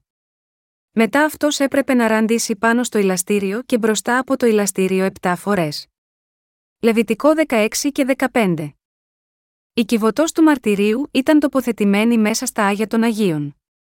Το κάλυμα της κυβωτού του μαρτυρίου οδηγούσε μέσα στο ηλαστήριο, Και όταν αυτό το κάλυμα μετακινούνταν, κάποιος μπορούσε να δει τις δύο πλάκες με τις δέκα εντολές, τις χρυσές τάμνες όπου μέσα τους βρισκόταν το μάνα, και τη ράβδο του Ααρών που είχε ανθίσει δηλώνοντας την Ανάσταση, τις δύο πέτρινες πλάκες με τον νόμο των εντολών που δηλώνουν την δικαιοσύνη του Θεού, και τη χρυσή στάμνα με το μάνα που αναφερόταν στον λόγο της ζωής του Θεού. Πάνω από τη σκηνή του μαρτυρίου, ήταν τοποθετημένη μία κουρτίνα που οδηγούσε στο χώρο του ηλαστηρίου. Το αίμα της θυσίας ραντιζόταν επτά φορές μπροστά από το ηλαστήριο. Καθώς ο αρχιερέας μετακινούνταν μέσα στον ιερό χώρο ραντίζοντας με το αίμα που το βουτούσε μέσα στον ίσωπο, τα χρυσά κουδουνάκια που κρέμονταν στο κάτω μέρος του ενδύματος του κουδούνιζαν. Όπως εξηγεί το Λεβιτικό δεκαέξι και δεκατέσσερα, και θα πάρει από το αίμα του μοσχαριού, και θα ραντίσει με το δάχτυλό του επάνω στο ηλαστήριο, προς τα ανατολικά και μπροστά στο ηλαστήριο θα ραντίσει επτά φορές από το αίμα, με το δάχτυλό του. Κάθε φορά που ο αρχιερέας ράντιζε το αίμα, τα κουδουνάκια ακούγονταν και έξω από την σκηνή, και όλοι οι Ισραηλίτες άκουγαν τον ήχο των κουδουνιών που ηχούσαν, επειδή όλες οι αμαρτίες του λαού Ισραήλ μπορούσαν να εξαλειφθούν μόνο αν ο αρχιερέας μπορούσε να προσφέρει αυτή την θυσία προσφοράς στη θέση τη δική τους. Με τον τρόπο αυτό, για τον λαό Ισραήλ, αυτός ο ήχος του κουδουνίσματος που ακούγονταν μέσα από τα Άγια των Αγίων, ήταν ο ευλογημένος ήχος που τους ανήγγειλε ότι όλες οι αμαρτίες τους είχαν εξαλειφθεί. Όταν αυτοί άκουγαν τα χρυσά κουδουνάκια να κουδουνίζουν επτά φορές, έλεγαν στους εαυτούς τους: «Τώρα εγώ είμαι ελεύθερος. Είχα επάνω μου το βάρος όλων των αμαρτιών του χρόνου που πέρασε, αλλά τώρα αυτό το βάρος έφυγε». Την ημέρα αυτή του εξυλασμού, ο λαός Ισραήλ αποκτούσε την ελευθερία του από όλες τις αμαρτίες του, και έτσι αυτοί επέστρεφαν πίσω στην καθημερινή τους ζωή μέσα σε χαρά. Για την δική μας εποχή σήμερα, αυτός ο ήχος των κουδουνιών δεν είναι τίποτε άλλο από τον συγκεκριμένο αυτό ήχο της ευλογίας που κάνει δυνατή σε μας την αναγέννηση μέσα από το νερό και το πνεύμα. Το Ευαγγέλιο έχει την δύναμη ενός δυναμίτη που μπορεί να διώξει μακριά όλες τις αμαρτίες μας μία για πάντα. Έχουμε σωθεί μέσω της ακοής και της πίστης μέσα στις καρδιές μας, και την ομολογία από το στόμα μας ότι πιστεύουμε στο Λόγο του Θεού, το Ευαγγέλιο του ύδατος και του πνεύματος. Το Ευαγγέλιο της άφεσης των αμαρτιών μας κάνει ικανούς να αναγεννηθούμε ξανά από το νερό και το πνεύμα. Το Λεβιτικό δεκαέξι, είκοσι ένα, είκοσι δύο δηλώνει: «Και ο Ααρών θα βάλει τα δυο του χέρια επάνω στο κεφάλι του ζωντανού τράγου, και θα εξομολογηθεί επάνω σε αυτόν όλες τις αμαρτίες των γιών Ισραήλ, και όλες τις παραβάσεις τους σε όλες τους τις αμαρτίες, και θα τις βάλει στο κεφάλι του τράγου και θα τον εξαποστείλει, με διορισμένον άνθρωπο, στην έρημο. Και ο τράγος θα βαστάξει επάνω του όλες τις ανομίες τους σε ακατοίκητη γη, και θα απολύσει τον τράγο στην έρημο». Η προσφορά θυσίας, το ζώο, στο οποίο ο Θεός δέχτηκε να περαστούν όλες οι αμαρτίες του λαού Ισραήλ, στελνόταν μέσα στην έρημο μέχρι τον τελικό του θάνατο εκεί. Αυτό ήταν η άφεση των αμαρτιών στην Παλαιά Διαθήκη. Είναι γραμμένο στο Ιερεμίας δεκαεπτά, ένα ότι οι αμαρτίες κάθε ανθρώπου γράφονται σε δύο μέρη στον Θεό μπροστά. Το ένα μέρος είναι το βιβλίο της κρίσης του Θεού, και το άλλο είναι οι καρδιές των ανθρώπων. Γάμα γιώτα αυτό προκειμένου να λάβουμε την άφεση των αμαρτιών μας, οι αμαρτίες μας πρέπει να σβήσουν τόσο από το βιβλίο της κρίσης, όσο και μέσα από τις συνειδήσεις μας. Επίσης, πρέπει να λάβουμε την άφεση της αμαρτίας πιστεύοντας σωστά ενώπιον του Θεού. Για τον λόγο αυτό ο αρχιερέας εκτελούσε την τελετουργία της προσφοράς θυσίας που εξάλειφε όλες τις αμαρτίες του λαού Ισραήλ, τοποθετώντας τα χέρια του επάνω στο κεφάλι του τράγου μπροστά σε όλους, για να τους δείξει με άλλα λόγια ότι πραγματικά όλες τους οι αμαρτίες περνούσαν επάνω στον τράγο. Όταν οι άνθρωποι ακούνε αυτά τα καλά νέα του Ευαγγελίου, μερικοί τα αντιλαμβάνονται γρήγορα, ενώ άλλοι αργούν να τα καταλάβουν. Αυτοί που μόλις τα ακούσουν λένε: «Εγώ είχα αμαρτήσει, αλλά οι αμαρτίες μου μεταβιβάστηκαν επάνω στο κρυάρι, και είναι το κρυάρι που έχει πλέον αυτές τις αμαρτίες». Αυτοί είναι από εκείνους που αντιλαμβάνονται τα καλά νέα αμέσως. Όταν οι αμαρτίες μας μεταβιβάστηκαν επάνω στην προσφορά της θυσίας, τότε εμείς γινόμαστε χωρίς αμαρτία. Πόσο απλό είναι αυτό! Από τη στιγμή που κάποιος το αντιλαμβάνεται αυτό, είναι εύκολο να αρπάξει αυτή την αλήθεια. Όταν το κρυάρι εξαφανίζεται μέσα στην έρημο, μακριά από τα μάτια των ανθρώπων, ο άνθρωπος που το έστειλε εκεί επιστρέφει, ενώ το κρυάρι περιπλανιέται μέσα στην έρημο χωρίς τροφή και νερό, και στο τέλος πεθαίνει εκεί έχοντας επάνω του όλες τις αμαρτίες των Ισραηλιτών. Μη αυτόν τον τρόπο εκπληρώνεται και ο δίκαιος νόμος του Θεού που λέει: «Ο μισθός της αμαρτίας είναι θάνατος». Ο Θεός, με άλλα λόγια, έσωζε το Ισραήλ με την θυσία αυτού του τράγου, την προσφερόμενη θυσία, στη θέση εκείνων ως αντικαταστάτης τους. Ο Θεός μετέφερε όλες τις αμαρτίες των Ισραηλιτών τις οποίες είχαν διαπράξει μέσα σε ένα χρόνο, επάνω στον τράγο και έτσι έσωζε αυτούς. Στην Καινή Διαθήκη, ο Ιησούς μας δίνει τη σωτηρία μας με την βάπτιση και την θυσία την δική του, Ατθέος τρία, δεκαπέντε, δεκαεπτά, πρώτη Πέτρου τρία και είκοσι ένα. Κήρυγμα για το Άγιο Πνεύμα τρία. Γιατί ο Χριστός θυσιάστηκε στην θέση των ανθρώπων. Αυτό έγινε λόγω του βαπτίσματος που έλαβε ο Ιησούς από τον Ιωάννη, μέσω του οποίου αποδέχτηκε τις αμαρτίες του κόσμου που μεταβιβάστηκαν επάνω του. Στο Ματθαίος τρία και δεκαπέντε, βλέπουμε τον Ιησού να παίρνει όλες τις αμαρτίες του κόσμου επάνω του μέσω του βαπτίσματος που έλαβε από τον Ιωάννη. Ο λόγος που ο Ιησούς βαπτίστηκε από τον Ιωάννη ήταν επειδή εκείνος έπρεπε να σηκώσει τις αμαρτίες του κόσμου μέσω αυτού του βαπτίσματος. Η επιθυμία αυτή ήταν του ίδιου του Θεού, όπως δηλώνεται στο Ισαΐας πενήντα τρία, δέκα, ο Θεός ήθελε να τον βασανίσει. Συνεπώς, ο σκοπός του Θεού στέλνοντας τον Γιο του ήταν να τον βασανίσει επειδή εκείνος σήκωσε όλες τις αμαρτίες μας μέχρι θανάτου. Αντιλαμβανόμενος αυτήν την αγάπη, ο Απόστολος Ιωάννης λέει: «Αυτή είναι η αγάπη, όχι ότι εμείς αγαπήσαμε τον Θεό, αλλά εκείνος μας αγάπησε και έστειλε τον Γιο του να γίνει θυσία για τις αμαρτίες μας», ενός Ιωάννη τέσσερα και δέκα. Σε υπακοή του θελήματος του Θεού, ο Χριστός παραμέρισε αμέσως τον εύκολο δρόμο, που είχε την δυνατότητα να διαλέξει λόγω της δύναμης και εξουσίας του, και δεν δίστασε να αποφύγει την συμπάθεια των μαθητών του καθώς και τη μεγάλη υποδοχή από το πλήθος. Να το πούμε διαφορετικά, επειδή εκείνος αποδέχτηκε όλες τις αμαρτίες του κόσμου, με το βάπτισμά του, έπρεπε και να πεθάνει για μας επειδή εμείς ήμασταν χαμένοι όπως το χαμένο πρόβατο, με τον τρόπο αυτό, εκείνος άνοιξε ένα νέο και ζωντανό δρόμο για μας, Εύρ. δέκα και είκοσι. Ο Ιησούς, με άλλα λόγια, έπρεπε να δεχτεί το βάπτισμα που είχε λάβει από τον Ιωάννη για να ικανοποιήσει την δικαιοσύνη του Θεού, ανεξαρτήτως αν οι άνθρωποι θα μπορούσαν να το αναγνωρίσουν αυτό ή όχι. Και αυτό επειδή αυτή ήταν η κύρια επιθυμία του Πατέρα του. Γι' αυτό το λόγο εκείνος αντιμετώπισε την ενοχή και τον τρομερό θάνατο του Σταυρού με καρτερία. Επειδή αυτές οι ταλαιπωρίες του ήταν θέλημα του Θεού, εκείνος έμενε σιωπηλός ακόμα και όταν υπέφερε. Όπως λέει στο Ισαΐας πενήντα τρία, «Επτά ηττός ήταν καταθλιμμένς και βασανισμένς, αλλά δεν άνοιξε το στόμα τι φέρθηκε σαν αρνή σε σφαγή, και σαν άφων προβάτ μπεστάσει εκείν πι το κυρεύει, έτσι δεν άνοιξε το στόμα τι».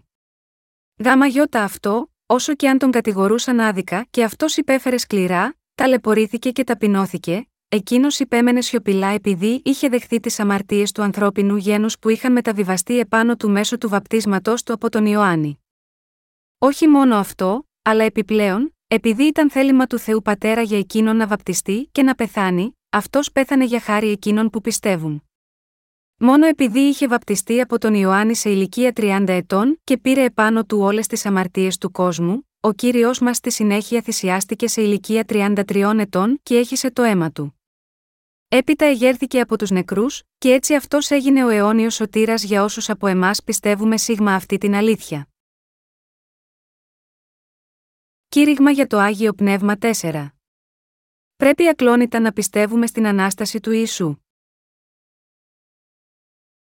Οι Απόστολοι επιβεβαίωσαν την πίστη τους στην Ανάσταση του Ιησού διατυπώνοντας μέσα στο σύμβολο της πίστης των Αποστόλων τη φράση «Και την τρίτη ημέρα αυτός αναστήθηκε από τους νεκρούς». Στις πράξεις ένα τρία λέει «Στους οποίους και φανέρωσε τον εαυτό του ζωντανό, μετά το πάθος του, με πολλά τεκμήρια, καθώς εμφανιζόταν σε αυτούς για σαράντα ημέρες, λέγοντάς τους τα σχετικά με τη Βασιλεία του Θεού». Η φράση «μετά το πάθος του» αναφέρεται στον θάνατο του Ιησού. Υπάρχουν πολλές αποδείξεις που μας δείχνουν ότι ο Χριστός είχε πεθάνει πλήρως, αλλά ιδιαίτερα αυτό αναφέρεται στο Ιωάννη δεκαεννέα και τριάντα τέσσερα, αλλά ένας από τους στρατιώτες διατρύπησε με τη λόγχη την πλευρά του και αμέσως βγήκε αίμα και νερό. Το γεγονός ότι ο Χριστός θυσιάστηκε μέχρι θανάτου έχει αναγνωριστεί από όλους παντού. Αυτή η τιμωρία της Σταύρωσης, μίας καταδίκης από τους Ρωμαίους, απονεμόταν στους ξένους και ήταν μια σκληρή τιμωρία που απευθυνόταν σε πολιτικούς επαναστάτες και σκλάβους. Πριν την άνοδο της Ρωμαϊκής Αυτοκρατορίας, η Σταύρωση γενικά γινόταν κρεμώντας τα θύμα επάνω στον Σταυρό, δένοντάς του τα χέρια και τα πόδια επάνω του και μετά τον σκότωναν διατρυπώντας το στήθος του με μια λόγχη. Αλλά στο ρωμαϊκό καθεστώς η σταύρωση γινόταν ως μία τιμωρία με καρφιά αντί να δένονται τα χέρια και τα πόδια του θύματος επάνω στο σταυρό και το άφηναν να κρέμεται εκεί μέχρι αυτός να πεθάνει με αργό θάνατο. Γαμαγιώτα αυτό και περνούσε μεγάλο διάστημα μέχρι τον θάνατο του καταδικασμένου επάνω στον σταυρό, συνήθως τρία, τέσσερα ημέρες, αλλά μερικές φορές και μία εβδομάδα. Δεν θα μπορούσαμε ποτέ να φανταστούμε πόσο οδυνηρό ήταν για έναν άνθρωπο να τιμωρηθεί με αυτόν τον τρόπο, δηλαδή, να καρφωθεί, να χύνεται το αίμα του, να υποφέρει από έντονη δίψα, να ψήνεται μέσα στον ήλιο, και από επάνω του να πετούν κάνοντας κύκλους κάθε είδους ορνέα. Ο καταδικασμένος υπέφερε μέχρι την τελευταία στιγμή του θανάτου του. Εξαιτίας της πολύ μεγάλης βιαιότητας που είχε αυτή η τιμωρία, λέγεται ότι ο αυτοκράτορας Κωνσταντίνος ήταν αυτός που αργότερα κατήργησε τον ιδιαίτερο αυτό τρόπο τιμωρίας. Πώς εξηγείται όμως το γεγονός ότι ο Ιησούς πέθανε μόνο μέσα σε έξι ώρες, όπως αναφέρεται πιο πάνω, όταν ένας από τους στρατιώτες τρύπησε την πλευρά του Χριστού, βγήκε αίμα και νερό από αυτή. Όπως φανερώνει αυτό, ο Ιησούς πέθανε τόσο γρήγορα επειδή η καρδιά του υπέστη μια μεγάλη πίεση και πόνο για τους αμαρτωλούς που τελικά αυτή έσπασε και διαλύθηκε. Με άλλα λόγια, αυτός πέθανε από το σπάσιμο της καρδιάς του. Σε τρεις ημέρες μετά τον θάνατό του, ο Ιησούς αναστήθηκε μέσα σε ένα τέλειο σώμα. Αυτό που είναι παράξενο παρόλα αυτά είναι ότι μερικοί άνθρωποι παραβλέπουν να αναγνωρίσουν την Ανάσταση του Ιησού ακόμα και αν αυτοί ισχυρίζονται ότι αναγνωρίζουν τον θάνατό του. Αυτό φαίνεται ξεκάθαρα ότι είναι έργο του διαβόλου που προσπαθεί να κρατήσει το ανθρώπινο γένος από το να πιστέψει σίγμα αυτή την αλήθεια, όπως δηλώνεται στο Λουκά οκτώ και δώδεκα, και εκείνοι που σπέρνονται κοντά στον δρόμο είναι αυτοί που ακούν έπειτα, έρχεται ο διάβολος και αφαιρεί τον λόγο από την καρδιά τους, για να μην πιστέψουν και σωθούν. Για να αρνηθεί την αλήθεια της Ανάστασης του Ιησού, ο διάβολος χρησιμοποίησε κάποιους κοσμικούς σχολιαστές για να συνηγορήσουν μέσω της απιστίας τους, με τέτοιου είδους λανθασμένες υποθέσεις όπως την υπόθεση του φαινομενικού θανάτου του, την πνευματική μόνο Ανάστασή του, ότι ήταν μία ψευδαίσθηση ή μία χειραγώγηση του κοινού, την άποψη ότι το σώμα του είχε κλαπεί από τους μαθητές και άλλες υποθέσεις. Αλλά η αλήθεια για την Ανάσταση του Χριστού έχει πολλές συγκεκριμένες αποδείξεις, συμπεριλαμβανομένης και της περικοπής των πράξεων ένα τρία. Το γεγονός ότι ο Ιησούς παρουσιάστηκε ζωντανός μπροστά στους μαθητές του είναι η απόδειξη. Στις πράξεις ένα τρία μας λέει ότι ο Ιησούς παρουσιάστηκε ζωντανός μπροστά στους μαθητές του με πολλές αδιάψευστες αποδείξεις. Ανεξαρτήτως του τι λένε οι άνθρωποι, όταν ο Κύριος μας δηλώνει ότι είναι ζωντανός, δεν υπάρχει κανένα έδαφος αμφισβήτησης πάνω σίγμα αυτό. Ο Ιησούς απελευθέρωσε την δύναμή του τόσο επάνω στη ζωή όσο και στον θάνατο. Όπως δηλώνει το Ιωάννης δέκα, δεκαεπτά, δεκαοκτώ, «Γι' αυτό ο Πατέρας με αγαπάει, επειδή εγώ βάζω την ψυχή μου, για να την πάρω ξανά. Κανένας δεν την αφαιρεί από μένα, αλλά εγώ τη βάζω από μόνος μου, εξουσία έχω να τη βάλω, και εξουσία έχω να την πάρω ξανά. Αυτή την εντολή πήρα από τον Πατέρα μου». Στην Αποκάλυψη ένα και δεκαοκτώ ο Ιησούς επίσης λέει «Και αυτός που ζει, και έγινα νεκρός και δες, είμαι ζωντανός στους αιώνες των αιώνων, αμήν, και έχω τα κλειδιά του Άδη και του θανάτου». Ο Κύριος μας έχει την δύναμη να αναστήσει από τους νεκρούς ξανά στη ζωή, επειδή Εκείνος είναι ο παντοδύναμος Θεός αλλά και τέλειος άνθρωπος συγχρόνως. Η ποινή της αμαρτίας, όπως λέει το Ρωμαίους έξι και είκοσι τρία, είναι θάνατος. Αυτή είναι ένας αναλύωτος και δίκαιος νόμος του Θεού. Έτσι, ο Ιησούς φρόντισε για τις αμαρτίες του κόσμου και τις εξάλειψε μέσω του βαπτίσματός του και του αίματός του. Επειδή αυτός εξάλειψε όλες τις αμαρτίες του κόσμου, αναστήθηκε από τους νεκρούς και έγινε ο Θεός όσων πιστεύουν σε Εκείνον. Έτσι καθιερώθηκε ο δίκαιος νόμος του Θεού. Ότι ο τάφος του ήταν άδειος είναι η απόδειξη. Στο Ματθαίος είκοσι επτά, πενήντα επτά, εξήντα έξι μας λέει ότι ο πλούσιος από την Αριμαθέα, που ονομαζόταν Ιωσήφ, τοποθέτησε το νεκρό σώμα του Ιησού μέσα σίγμα έναν τάφο που λαξεύτηκε μέσα σίγμα ένα βράχο και τοποθετήθηκε μία μεγάλη πέτρα έξω από αυτόν μπροστά στην είσοδό του. Η παράγραφος επίσης μας λέει ότι ένας φρουρός είχε τοποθετηθεί στον τάφο για να τον φυλάει. Αλλά ο τάφος έμεινε άδειος όταν ο Κύριος αναστήθηκε από τους νεκρούς με την δύναμή του και βγήκε έξω από τον τάφο. Στον Λουκά είκοσι τέσσερα, τρία λέει «Όταν μπήκαν μέσα αυτοί δεν βρήκαν το σώμα του Ιησού». Τι άλλο μπορεί να είναι αυτό από την απόδειξη για την Ανάσταση του Κυρίου μας? Ο Ιησούς είναι μια μεγάλη ιστορική φυσιογνωμία. Μία από τις αποδείξεις ΓΙ αυτό αποτελεί και η χρήση της χρονολόγησης του Anno Domini, αλφαντί, που σημαίνει από την μέρα της γέννησης του Κυρίου μας. Χρόνια και μήνες έχουν περάσει βάσει της ημερομηνίας του ερχομού σίγμα αυτή τη γη του Κυρίου μας. Αυτός είναι ο Κύριος της ιστορίας, της δημιουργίας και της σωτηρίας. Αν εκείνος δεν μπορούσε να σηκωθεί ξανά από τους νεκρούς, ο τάφος του θα είχε παραμείνει κλειστός ως ένα μεγάλο ιστορικό ορόσημο.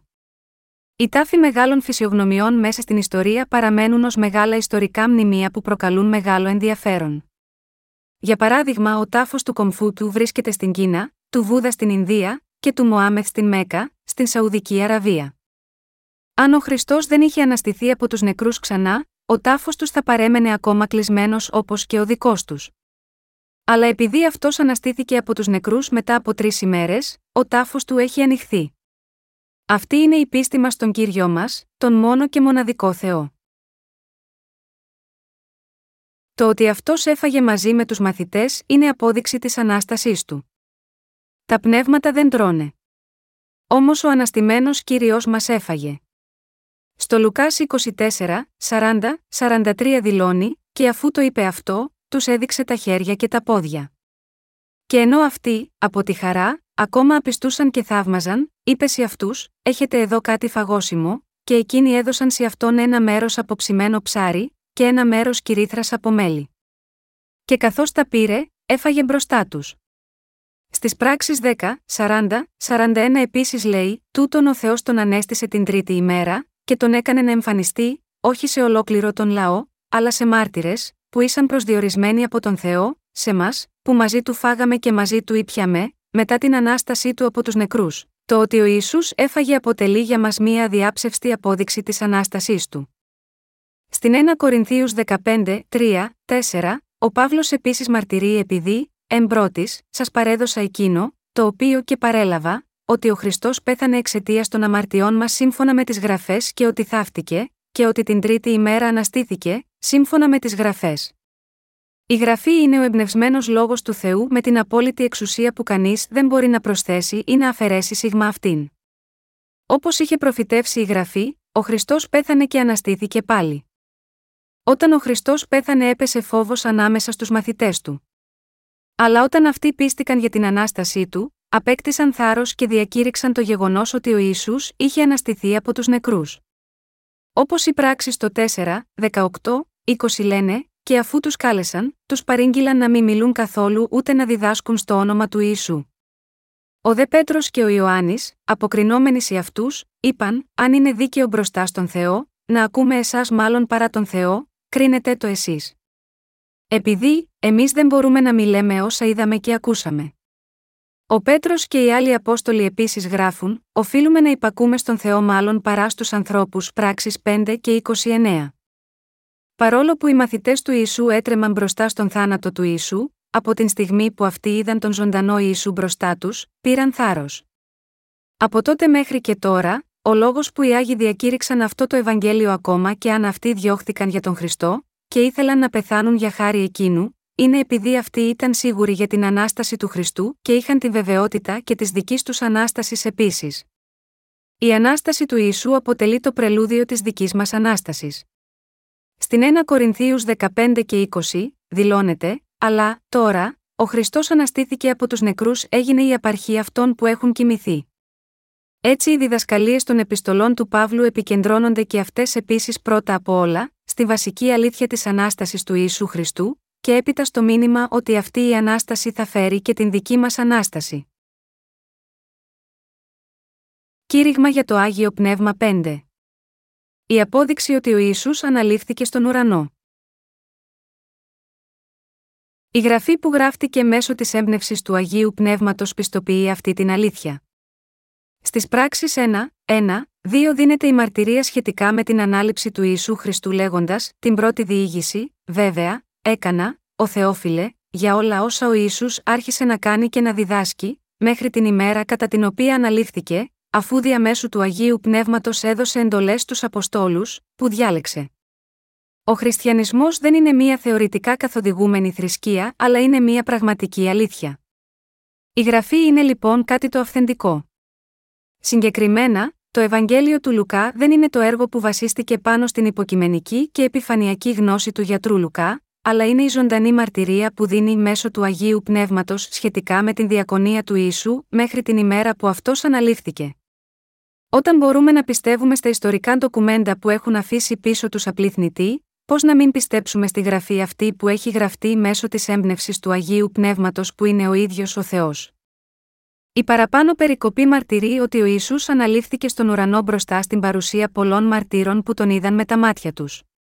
Στις πράξεις ένα εννέα λέει «Και όταν τα είπε αυτά, ενώ αυτοί τον έβλεπαν, αναλήφθηκε και από κάτω του μια νεφέλη τον πήρε από τα μάτια τους». Το Πρώτη Κορινθίους δεκαπέντε έξι επίσης δηλώνει «Ύστερα από αυτά φάνηκε σε πεντακόσια και περισσότερους αδελφούς, μόνο μιας, από τους οποίους οι περισσότεροι παραμένουν στη ζωή μέχρι τώρα, μερικοί όμως και κοιμήθηκαν». Από τη στιγμή που ο Ιησούς εμφανίστηκε αναστημένος σε πάνω από πεντακόσια Άγιους ανθρώπους, η ανάληψή του είναι μία αναμφισβήτητη αλήθεια. Και αυτό καταγράφτηκε ενώ οι περισσότεροι από αυτούς ήταν ακόμα στη ζωή. Το ότι ο Ιησούς επέστρεψε ξανά πίσω στην αιωνιότητα από την πεπερασμένη διάσταση που ήταν επάνω στην γη, το μαρτυρεί η ανάληψή του. Πρέπει να πιστέψουμε ως γεγονός βέβαια ότι ο άπειρος Κύριος μας ήρθε μέσα στον πεπερασμένο κόσμο μας και ενσαρκώθηκε σε θνητή σάρκα, παίρνοντας τις αμαρτίες μας με το βάπτισμά του, θυσιάστηκε και αναστήθηκε από τους νεκρούς με την δύναμή του, και με την δόξα αυτής της Ανάστασής του ανυψώθηκε στους ουρανούς επιστρέφοντας πίσω στην αιώνια διάσταση από την πεπερασμένη. Αν εμείς οι Άγιοι πρόκειται να επιστρέψουμε στον ουρανό μετά την παραμονή μας επάνω σίγμα αυτή τη γη για ένα διάστημα, και αυτό δεν είναι κάτι παράξενο αλλά είναι ένα γεγονός που είναι δεδομένο παρόμοια, δεν υπάρχει τίποτα παράξενο στο γεγονός ότι ο Χριστός, που ήρθε από τον ουρανό, έμεινε επάνω σίγμα αυτή τη γη για ένα μικρό διάστημα και έπειτα αναλήφθηκε και πάλι πίσω στον ουρανό. Ο Κύριος μας είπε λοιπόν στον Νικόδημο, στον οποίο εξηγούσε τους νόμους και τις αρχές του ουρανού, αλλά εκείνος δεν μπορούσε να κατανοήσει, τα ακόλουθα, αποκρίθηκε ο Ιησούς και του είπε «Εσύ είσαι ο δάσκαλος του Ισραήλ, και αυτά δεν τα ξέρεις, σε διαβεβαιώνω απόλυτα, ότι μιλούμε εκείνο που ξέρουμε και μαρτυρούμε εκείνο που είδαμε και δεν δέχεστε τη μαρτυρία μας. Αν σας είπα τα επίγεια και δεν πιστεύετε, πώς θα πιστέψετε, αν σας πω τα επουράνια και κανένας δεν ανέβηκε στον ουρανό, παρά αυτός που κατέβηκε από τον ουρανό, ο Υιός του ανθρώπου, αυτός που είναι στον ουρανό». Ιωάννης τρία δέκα δεκατρία. Το ότι ο Ιησούς ανυψώθηκε στον ουρανό μπροστά σε πολλούς δείχνει ότι αυτό είναι αλήθεια. Στις πράξεις ένα και δέκα λέει «Άνδρες Γαλιλαίοι, γιατί στέκεστε κοιτάζοντας τον ουρανό». Εδώ, η φράση «κοιτάζοντας τον ουρανό» σημαίνει ότι αυτοί κοίταζαν προς τον ουρανό με το πραγματικό νόημα. Με άλλα λόγια, αυτό δείχνει ότι η ανάληψη του Ιησού έλαβε χώρα μπροστά στα ίδια τα μάτια των μαθητών και κράτησε για ένα χρονικό διάστημα. Για να το πούμε αλλιώς, αυτή η εμπειρία δεν ήταν μία στιγμιαία εμπειρία αλλά παρήχε καθαρές και λεπτομερείς αποδείξεις. Το ότι οι μαθητές κοιτούσαν επισταμμένα, σημαίνει ότι αυτοί παρατηρούσαν επισταμμένα για ένα εύρος χρόνου. Η ανάληψη του Ιησού δεν ήταν ένα στιγμιαίο γεγονός που διάρκεσε μία στιγμή μόνο όπως όταν πέφτει ένα αστέρι ή ένα φως που αστράφτει μέσα στη νύχτα, αλλά ήταν ένα συγκεκριμένο γεγονός που συνέβη. Έτσι ο χριστιανισμός είναι η ιδιαίτερη μαρτυρία μιας πραγματικής αλήθειας. Δύο άγγελοι ήταν μάρτυρες. Στο πρώτο μισό των πράξεων ένα και δέκα γράφεται, δύο άντρες στέκονταν δίπλα τους ντυμένοι στα λευκά. Αυτοί οι δύο άντρες εδώ, καθαρά αναφέρονται σε αγγέλους. Η λευκή ενδυμασία συμβολίζει την αγνότητα και την τιμή. Τόσο η Παλαιά Διαθήκη όσο και οι Καινοί μαρτυρούν το ίδιο, ότι οι άγγελοι φανερώνονταν πάντα ως ανθρώπινα πλάσματα, Ματθ. είκοσι οκτώ τρία, Λουκ. είκοσι τέσσερα τέσσερα, πράξεις δέκα και τριάντα, Γένεση δεκαοκτώ δύο, δεκαεννέα ένα και Απόκ. είκοσι ένα και δεκαεπτά, οι άγγελοι είναι πνευματικές υπάρξεις που είναι χωρίς αμαρτία. Έτσι, η μαρτυρία τους καλλιεργεί την αλήθεια μέσα στις καρδιές μας και ρέει σαν το καθαρό νερό ενός ποταμού. Ο Κύριος μας θα επιστρέψει με τον ίδιο τρόπο που αναλήφθηκε. Το πράξεις ένα και έντεκα, λέει οι οποίοι και είπαν «Άνδρες Γαλιλαίοι, γιατί στέκεστε κοιτάζοντας τον ουρανό, αυτός ο Ιησούς, που αναλήφθηκε από σας τον ουρανό, θα έρθει έτσι, με τον ίδιο τρόπο που τον είδατε να πορεύεται στον ουρανό». Μετά την ανάληψη του Κυρίου, οι κάπου πεντακόσιοι μαθητές που ήταν συγκεντρωμένοι και ήταν μάρτυρες αυτού του γεγονότος, είχαν μείνει κοιτάζοντας τον άδειο ουρανό λυπημένοι, καθώς ο Κύριος τους είχε εξαφανιστεί πια από τα μάτια τους. Για να τους δώσουν κουράγιο, παρηγοριά και ελπίδα, οι δύο άγγελοι έδωσαν την εξής μαρτυρία: «Αυτός ο ίδιος ο Χριστός που αναλήφθηκε από εσάς στον ουρανό, θα ξαναέρθει πάλι με αυτόν τον τρόπο που τον είδατε να φεύγει στον ουρανό». Η φράση «με τον ίδιο τρόπο» σημαίνει ότι όπως ακριβώς αυτός αναλήφθηκε στον ουρανό, από το όρος των ελαιών, η επιστροφή του Κυρίου θα πραγματοποιηθεί με τον ίδιο τρόπο και πάλι, πάνω σίγμα αυτό το όρος των ελαιών, Ζαχαρίας δεκατέσσερα, τέσσερα, και υποσχέθηκε ότι αυτός συγχρόνως δεν θα έρθει αυτή τη φορά όπως ήρθε την πρώτη φορά, μέσα σε ταπεινότητα, αλλά μέσα σε σύννεφα δόξης. Συνεπώς, οι δίκαιοι μπορεί να τον προσμένουν με ελπίδα, λέγοντας «Έλα, Κύριε Ιησού». Αποκάλυψη είκοσι δύο και είκοσι. Κήρυγμα για το Άγιο Πνεύμα έξι. Ο Κύριος θα επιστρέψει ως κριτής. Αποκάλυψη είκοσι, έντεκα, δεκαπέντε. «Και είδα έναν μεγάλο λευκό θρόνο, και αυτόν που κάθεται επάνω σε αυτόν, από το πρόσωπο του οποίου έφυγε η γη και ο ουρανός και δεν βρέθηκε τόπος για αυτά, και είδα τους νεκρούς, μικρούς και μεγάλους, να στέκονται μπροστά στον Θεό, και ανοίχθηκαν τα βιβλία και ανοίχθηκε ένα άλλο βιβλίο, που είναι της ζωής, και κρίθηκαν οι νεκροί από τα γραμμένα μέσα στα βιβλία, σύμφωνα με τα έργα τους. Και η θάλασσα έδωσε τους νεκρούς που ήσαν μέσα σε αυτή, και ο θάνατος και ο Άδης έδωσαν τους νεκρούς, που ήσαν μέσα σε αυτούς και κρίθηκαν κάθε ένας σύμφωνα με τα έργα τους. Και ο θάνατος και ο Άδης ρίχτηκαν στη λίμνη της φωτιάς, αυτός είναι ο δεύτερος θάνατος. Και όποιος δεν βρέθηκε γραμμένος στο βιβλίο της ζωής, ρίχτηκε στη λίμνη της φωτιάς».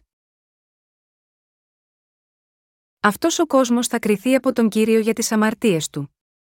Πρέπει να δώσουν την προσοχή μας ιδιαίτερα στο γεγονός ότι ο ίδιος ο Κύριος θα είναι ο εκτελεστής της τελικής κρίσης.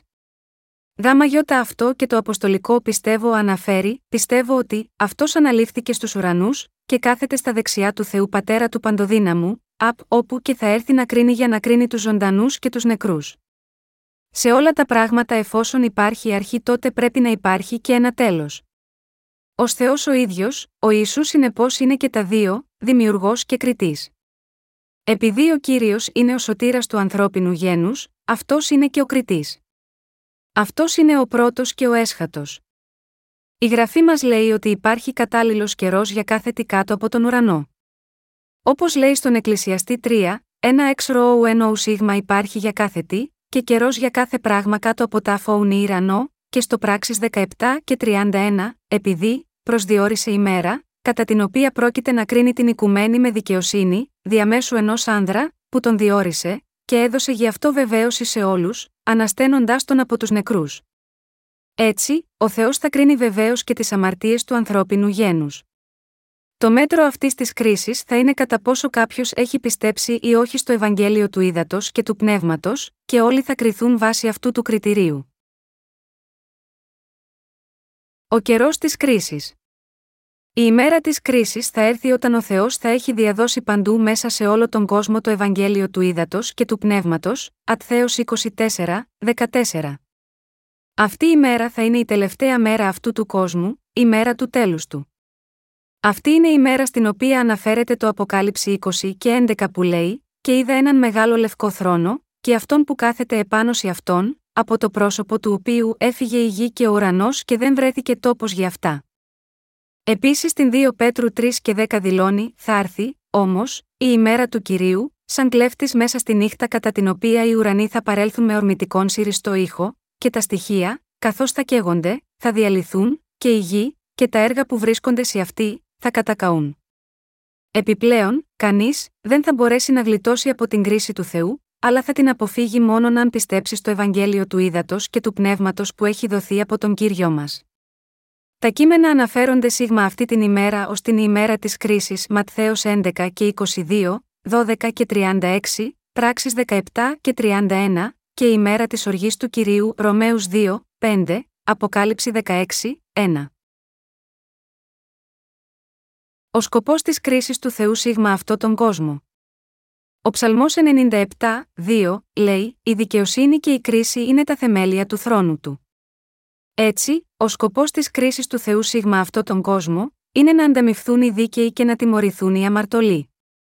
Μόνο ο παντοδύναμος και παντογνώστης Κύριος της δικαιοσύνης θα ξεκαθαρίσει τα πρόβατά του από τα κατσίκια, Ματθαίος είκοσι πέντε, τριάντα δύο, και τον φλοιό από το στάρι, Ματθαίο τρία και δώδεκα. Έτσι, όταν έρθει η τελευταία ημέρα της κρίσης, θα ξεχωριστούν αυτοί που πιστεύουν από εκείνους που δεν πίστεψαν. Το πρώτο μισό του κεφαλαίου είκοσι της Αποκάλυψης, το είκοσι και έντεκα λέει: «Τότε είδα έναν μεγάλο λευκό θρόνο και αυτόν που καθόταν επάνω σίγμα αυτόν». Αυτό μας δείχνει ότι κανείς δεν μπορεί να κρύψει τις αμαρτίες του τις από εκείνον. Έτσι, οι άνθρωποι πρέπει να λάβουν την άφεση για όλες τις αμαρτίες τους μία για πάντα, πιστεύοντας στο Ευαγγέλιο του ύδατος και του πνεύματος που έχει δοθεί από τον Κύριο, αλλιώς αυτοί πρέπει να καταστραφούν. Ποιος μπορεί ποτέ να προσποιηθεί ότι είναι δίκαιος ενώπιον του Κυρίου, Ψαλμός ένα σαράντα τρία, δύο. Ας ομολογούμε λοιπόν τις αμαρτίες μας και ας πιστεύουμε στο Ευαγγέλιο του ύδατος και του πνεύματος. Ο Θεός μας έχει πει στις παροιμίες είκοσι οκτώ, δεκατρία, «Εκείνος που κρύβει τις αμαρτίες του δεν θα ευωδοθεί». Αλλά όποιος ομολογεί και ζητάει συγγνώμη γαμαγιώτα αυτές θα βρει χάρη. Η φύση της κρίσης.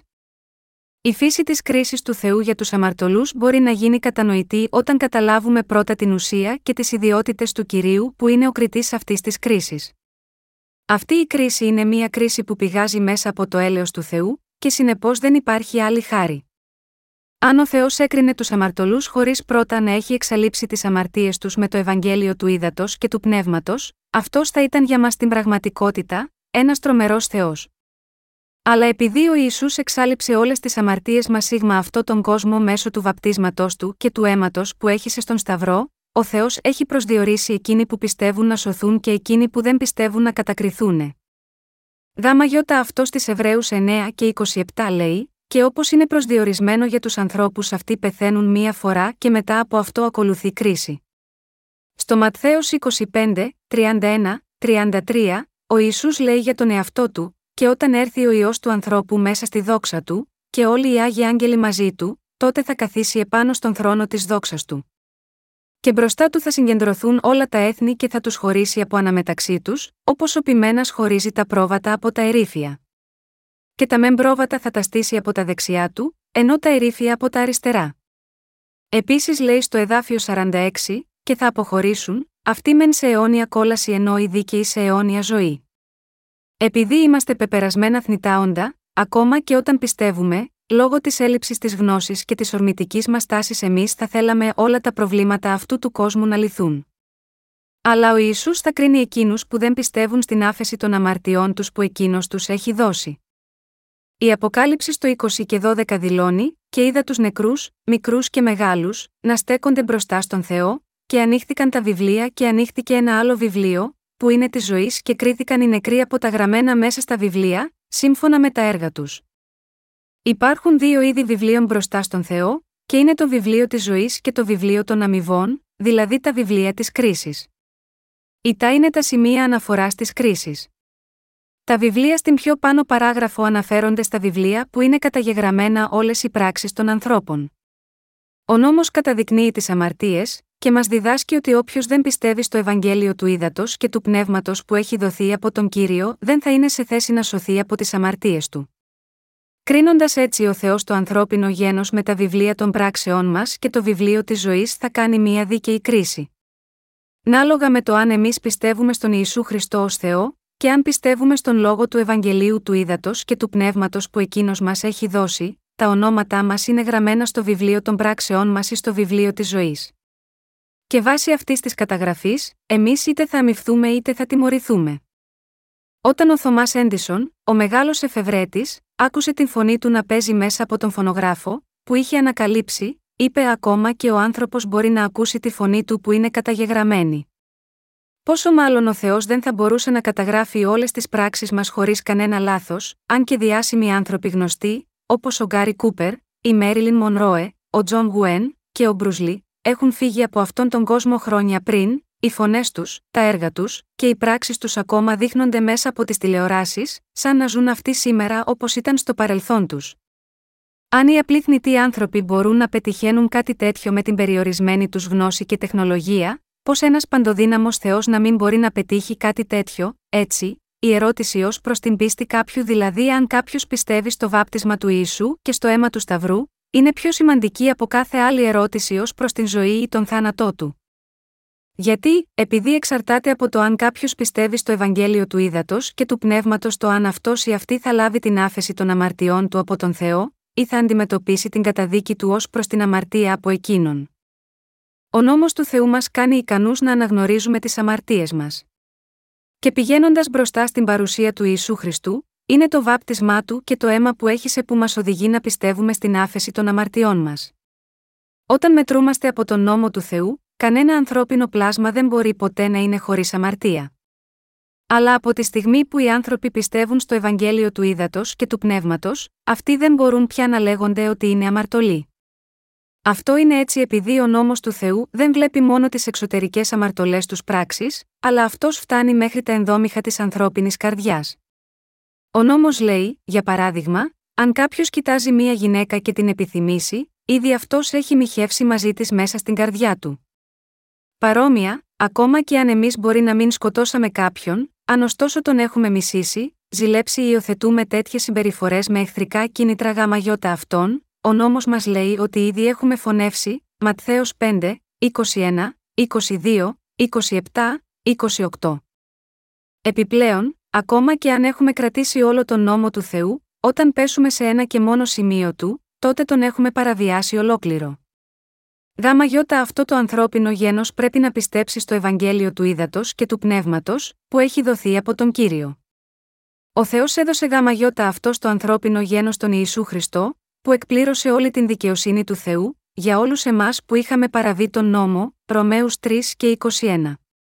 Όποιος πιστεύει ότι αυτός ο Χριστός υπάκουσε πλήρως τον νόμο, βαπτίστηκε, σήκωσε τις αμαρτίες όλου του κόσμου και πέθανε επάνω στον Σταυρό, μπορεί να σωθεί από όλες του τις αμαρτίες, απλά πιστεύοντας και μόνο σίγμα αυτή την αλήθεια.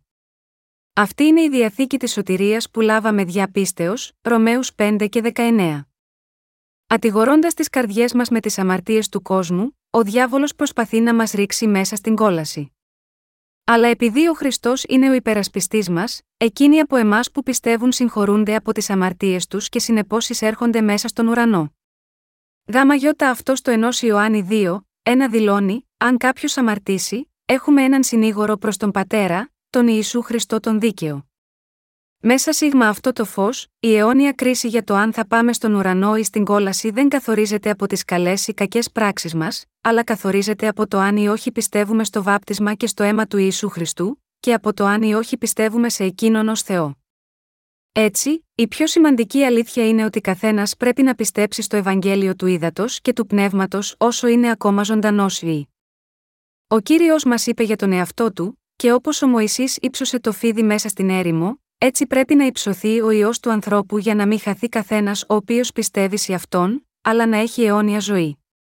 Επειδή, με τέτοιον τρόπο αγάπησε ο Θεός τον κόσμο, ώστε έδωσε τον Υιό του τον μονογενή, για να μην χαθεί καθένας ο οποίος πιστεύει σε αυτόν, αλλά να έχει αιώνια ζωή.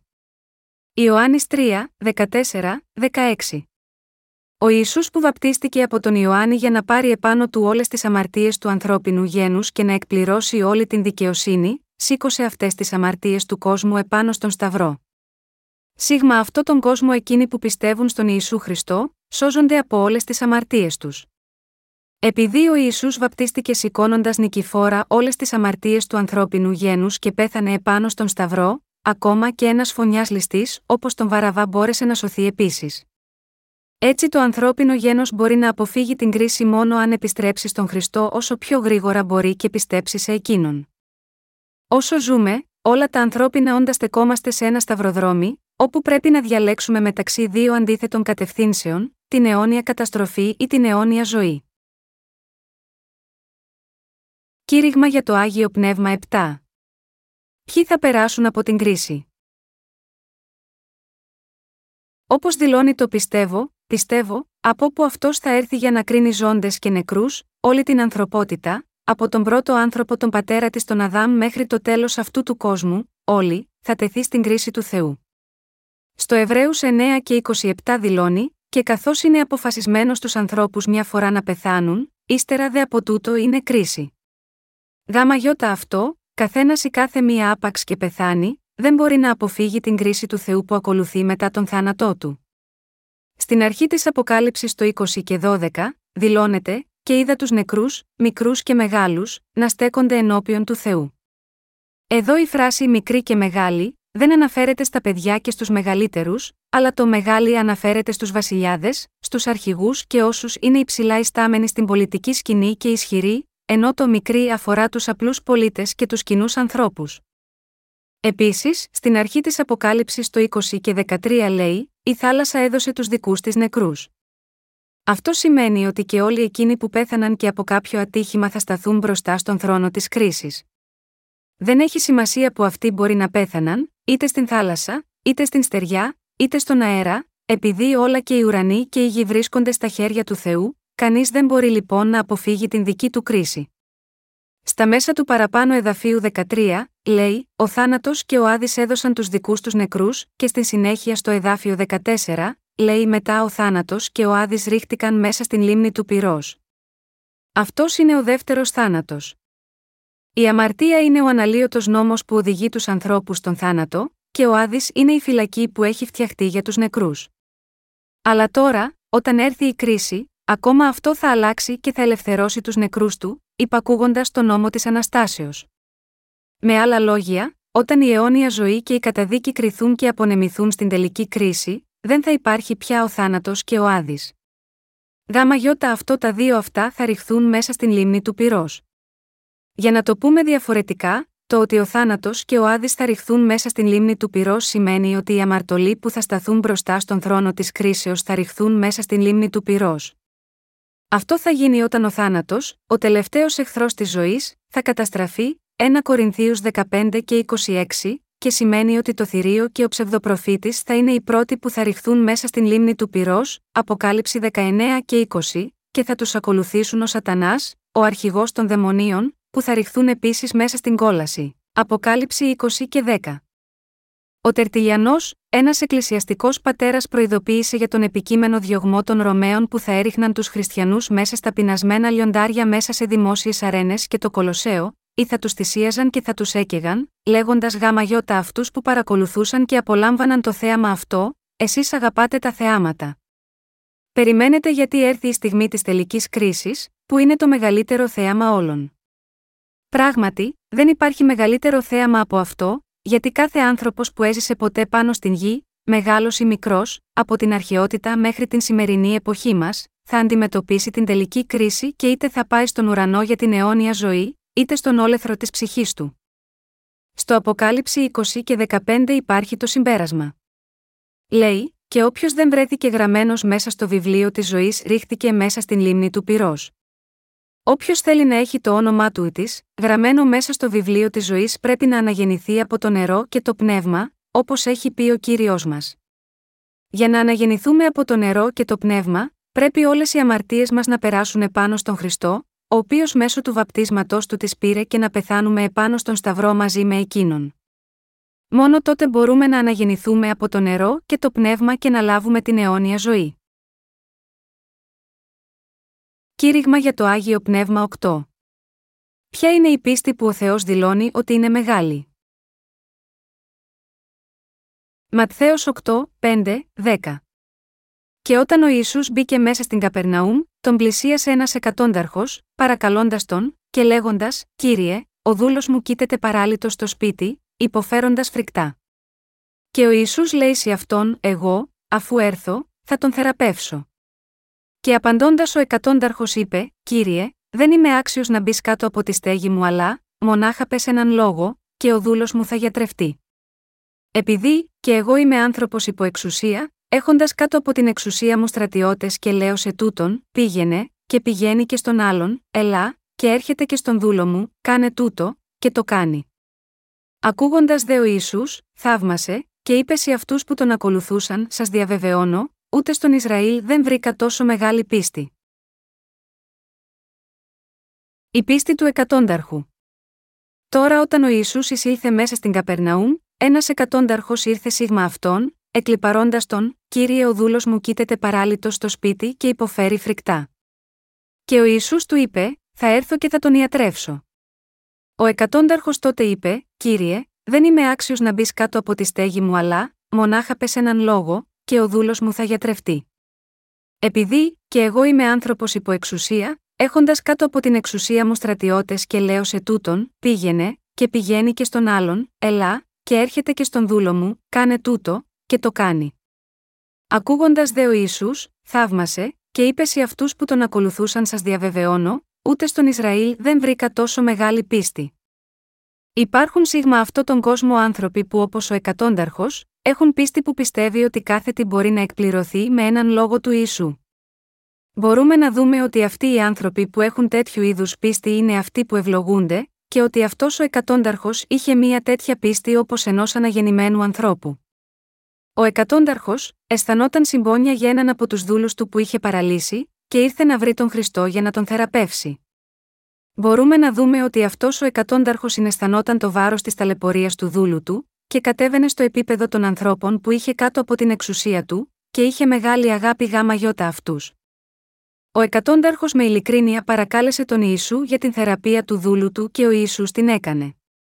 Από την περικοπή αυτή μπορούμε να δούμε καθαρά ότι η διάθεση της πίστης του εκατόνταρχου αυτού ήταν τέτοια που έδειχνε ότι αυτός πίστευε ότι ο Ιησούς ήταν Υιός του Θεού. Αυτός πίστευε στον λόγο της αλήθειας του Ιησού, δηλαδή πίστευε ότι ο Ιησούς ήταν ο Υιός του Θεού που ανάστενε τους νεκρούς και μας θεραπεύει εξ ολοκλήρου από τις αμαρτίες μας. «Κύριε, δεν είμαι άξιος να μπεις κάτω από τη στέγη μου, αλλά μονάχα πες έναν λόγο, και ο δούλος μου θα γιατρευτεί». Ο εκατόνταρχος το είπε αυτό όχι επειδή δεν ήθελε να πάει ο Ιησούς στο σπίτι του, αλλά επειδή είχε πίστη στον λόγο του Θεού, πρώτα. Αν οι άνθρωποι διατίθενται να υπηρετήσουν και να αφοσιωθούν στον Θεό, τότε μέσω του λόγου του Θεού, τέτοιοι άνθρωποι μπορούν να λάβουν την άφεση των αμαρτιών τους, να έχουν καλλιεργήσει την πίστη μέσα τους μέσω του λόγου, και επίσης να παίρνουν ευλογίες από το γραπτό λόγο του Θεού. Αυτή η πίστη είναι η πίστη του εκατόνταρχου.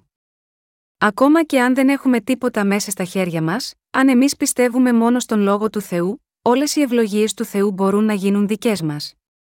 Από την παραπάνω περικοπή, μπορούμε ακριβώς να ανακαλύψουμε πόσο μεγάλη ήταν η πίστη που είχε ο εκατόνταρχος. Τι γιώτα είναι η υγιής πίστη, να πιστεύουμε στον Θεό που έχει εκπληρώσει και θα εκπληρώσει κάθε τι, μόνο βάσει του λόγου του. Αυτή είναι η υγιής πίστη. Όταν έχετε τη γνώση του λόγου του Θεού και ασκείτε πίστη σίγμα αυτόν τον λόγο, τότε θα λάβετε και εσείς επίσης θαυμαστές ευλογίες για τη ζωή σας, όπως ακριβώς και ο εκατόνταρχος. Ο εκατόνταρχος ζήτησε από τον Ιησού να πει μόνο έναν λόγο του, αυτή η πίστη είναι μία μεγάλη πίστη. Εκείνοι που σέβονται και φοβούνται τον Θεό πιστεύουν ότι η μεγάλη του δύναμη μπορεί, μόνο μέσω του λόγου του Θεού, να μας σώσει από τις αμαρτίες μας και να μας κάνει άξιους ώστε να λάβουμε αιώνια ζωή, και να ζήσουμε τη ζωή μας μέσα σε ευλογίες. Η ευλογία του Θεού μπορεί να έρθει μόνο πιστεύοντας τον δικό του λόγο. Η πίστη που πιστεύει στον λόγο μας κάνει πραγματικά άξιους να ζήσουμε μία νέα ζωή. Στο Ιωάννης οκτώ και τριάντα δύο δηλώνει: «Και θέλετε γνωρίσει την αλήθεια και η αλήθεια θα σας ελευθερώσει».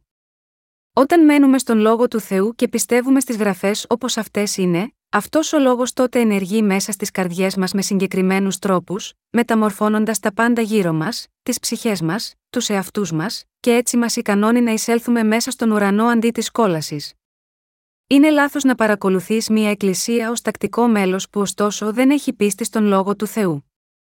Αν κάποιος δεν πιστεύει στον λόγο του Θεού, τότε η παρακολούθηση της εκκλησίας είναι μια απλή θρησκευτική συνήθεια, κάτι που κάποιος την κάνει από μόνος του, και δεν έχει καμία σχέση με τη σωτηρία.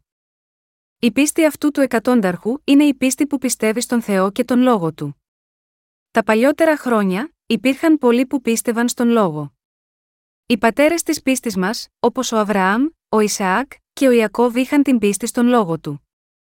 Ο Αβραάμ ακολούθησε τον λόγο, Γένεση δώδεκα, τέσσερα, ο Ισαάκ ακολούθησε τα μονοπάτια του πατέρα του, και πίστευε όπως πίστευε και ο πατέρας του Αβραάμ. Ο Αβραάμ πίστεψε στον λόγο του Θεού που έλεγε ότι εκείνος θα του έδινε από γόνους και γη, όπως και έγινε, και αυτό πέρασε και στον γιο του τον Ισαάκ. Και ο Θεός, πραγματικά, επέτρεψε στους απογόνους του Αβραάμ να αποκτήσουν την γη Χαναάν, το σημερινό Ισραήλ. Πιστεύοντας τον λόγο, γινόμαστε τα αναγεννημένα δίκαια παιδιά του Θεού. Αυτό που είναι πραγματικά σπουδαίο είναι το πως αυτοί έγιναν δίκαιοι στην αρχή. Αυτοί μήπως έγιναν δίκαιοι δεχόμενοι τον Θεό μέσα από τις διακαείς προσευχές τους, μιλώντας σε γλώσσες, ή κάνοντας θαύματα θεραπείας και δοξολογίες, ή μπορούμε να δεχθούμε τον Θεό μόνο με την ομολογία του Θεού ως Πατέρα μας? Η αληθινή πίστη είναι να πιστεύουμε στον Λόγο του Θεού. Η πίστη στον Θεό δεν μπορεί να έρθει μέσω των συναισθημάτων, την αφοσίωση ή τις δικές μας ικανότητες. Έχω δει πολλούς χριστιανούς να κάνουν διακαείς προσευχές μετανοίας γεμάτες δάκρυα, ομολογώντας τις αμαρτίες τους δυνατά.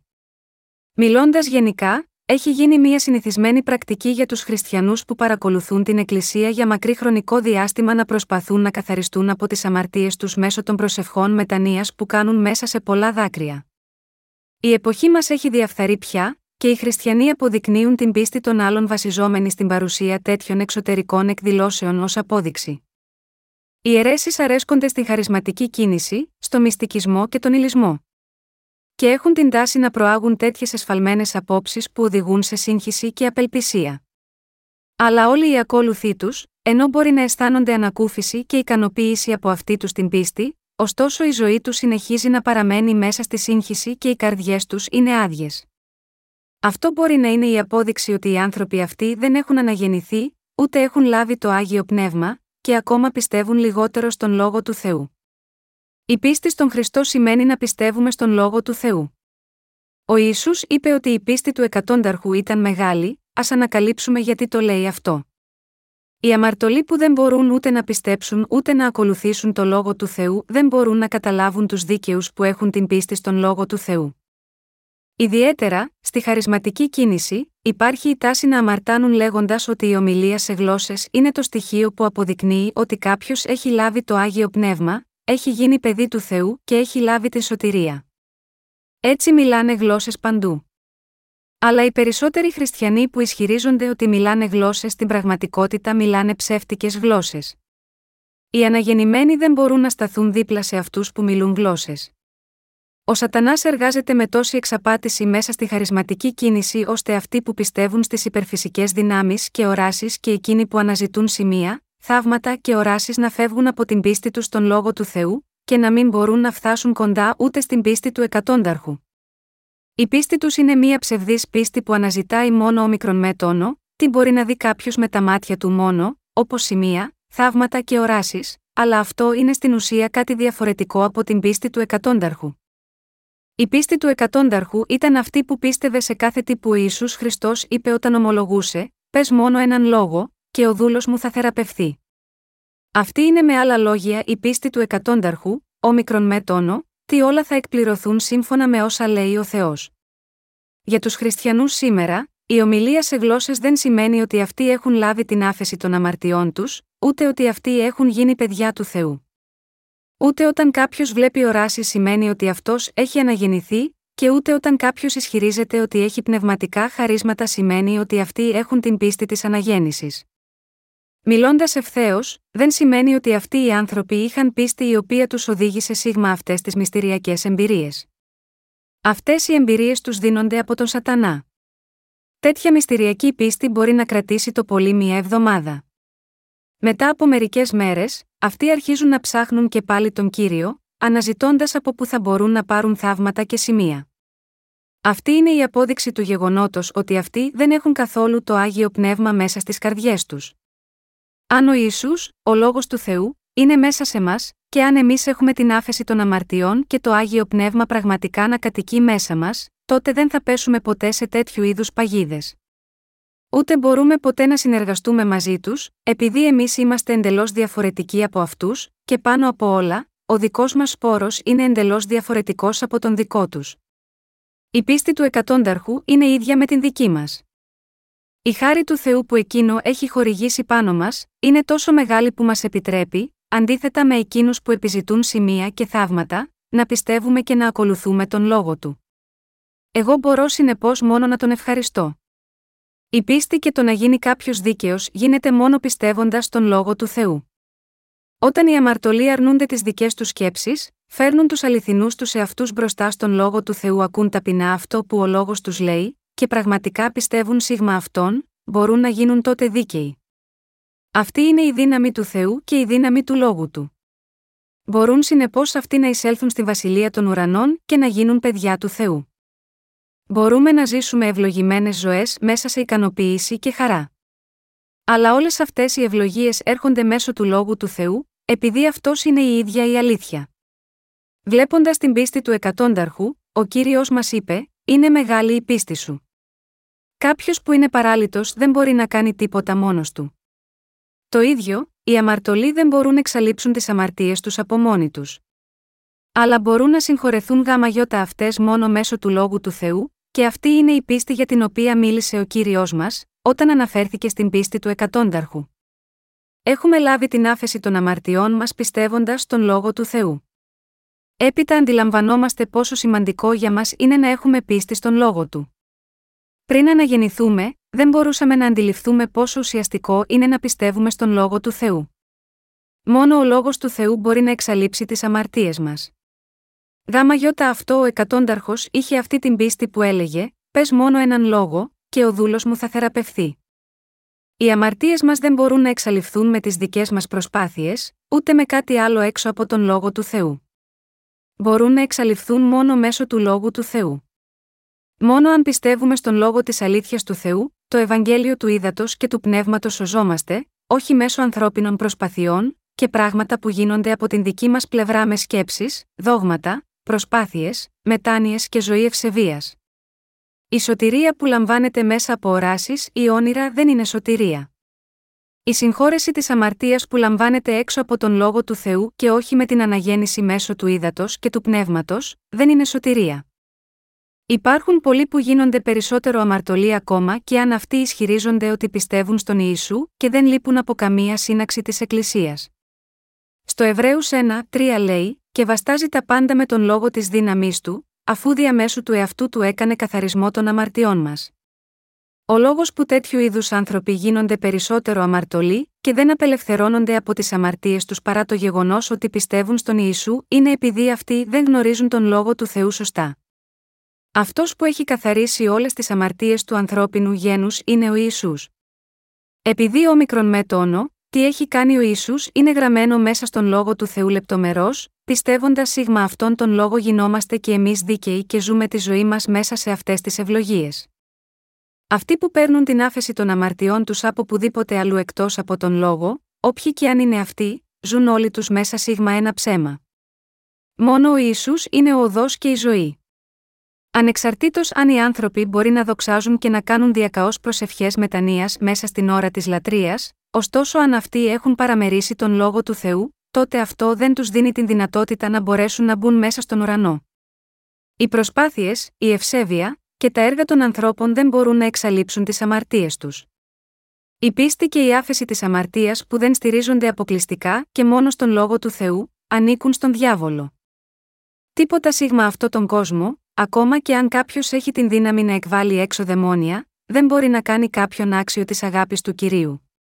Ακόμα και αν αυτός μπορεί να μαρτύρει σε γάμα γιώτα, αυτό δεν σημαίνει ότι και η ψυχή του έχει σωθεί. Αν οι άνθρωποι δεν στηρίζουν την πίστη τους συγκεκριμένα και αποκλειστικά μόνο επάνω στον λόγο, αυτή η πίστη κάποια στιγμή θα αλλάξει. Όλα τα στοιχεία της πίστης τους, όπως η πίστη τους στον Θεό, στη σωτηρία και στην κρίση του, με την πάροδο του χρόνου θα αλλοιωθούν. Όλα αυτά τα πράγματα είναι τελείως απατηλά. Οι άνθρωποι που ισχυρίζονται ότι έχουν παραδόσεις, που περηφανεύονται για την καταγωγή και το γένος τους, και καυχόνται για τα επιτεύγματα της πίστης τους και για όμικρον με τόνο, τι αυτοί έχουν κάνει, πείθουν μόνο τους εαυτούς τους ότι είναι άνθρωποι του Θεού. Αλλά ο Θεός λέει ότι αυτοί οι άνθρωποι τελικά θα ρηχθούν μέσα στην κόλαση.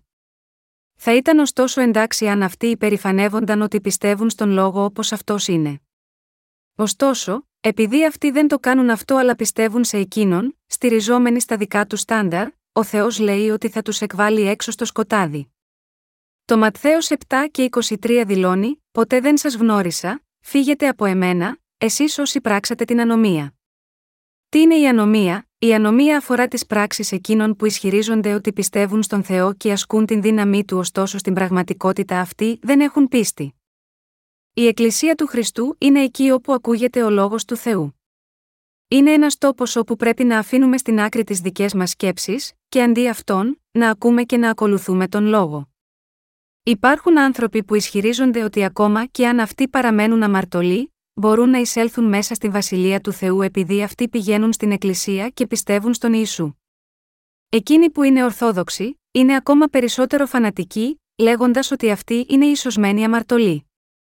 Ακόμα και αν αυτοί μέσα στις καρδιές τους δεν έχουν πίστη, ισχυρίζονται ότι αυτοί πιστεύουν στον Θεό και υποστηρίζουν ότι Εκείνος θα τους δεχθεί στον ουρανό. Ψάξε και μόνος σου όμως μέσα στη Γραφή να βρεις αν υποστηρίζονται πουθενά τέτοιου είδους απόψεις. Οι Άγιοι είναι αυτοί που είναι χωρίς αμαρτία, δηλαδή οι δίκαιοι. Οι άνθρωποι που καυχόνται ότι έχουν τη σωστή πίστη λένε: «Ο Θεός μας παραδέχεται ως δίκαιους ακόμα και αν εμείς είμαστε αμαρτωλοί», αλλά αυτό δεν σημαίνει ότι στην πραγματικότητα εμείς είμαστε και χωρίς αμαρτία. Αλλά ο Θεός δεν μας δικαιώνει επειδή εμείς πηγαίνουμε τακτικά στην Εκκλησία. Ακόμα περισσότερο, οι άνθρωποι που ισχυρίζονται ότι μπορούν να εισέλθουν μέσα στη Βασιλεία του Θεού μέσω των έργων της πίστης τους, αγαπούν τον Θεό μονόπλευρα μόνο, από την δική τους πλευρά, επειδή η σωτηρία τους είναι δικό τους κατασκεύασμα, που δεν το έχουν λάβει από τον Κύριο μέσω της πίστης. Τέτοιου είδους άνθρωποι δεν μπορούν να σωθούν. Οι αμαρτίες μέσα στις καρδιές τους είναι η απόδειξη ότι αυτοί δεν έχουν σωθεί. Όποιος κρατάει κάποια αμαρτία μέσα στην καρδιά του, ακόμα και αν αυτός ή αυτή πιστεύει στον Κύριο, στο τέλος θα ρηχθεί μέσα στην κόλαση. Όταν ο Ιησούς εξάλειψε όλες τις αμαρτίες του κόσμου, στη συνέχεια μας είπε ότι πρέπει να πιστεύουμε σίγμα εκείνον. Ο Θεός ευαρεστείται σίγμα εκείνους που πιστεύουν στον Ιησού και έχουν ελευθερωθεί από τις αμαρτίες τους, και έτσι έχουν δικαιωθεί. Ο Θεός έχει προετοιμάσει τον ουρανό για τους δίκαιους. Κύριε, πιστεύω ότι εσύ πήρες όλες μου τις αμαρτίες. Αλλά σε παρακαλώ καθάρισε και αυτή την αμαρτία που εγώ έχω.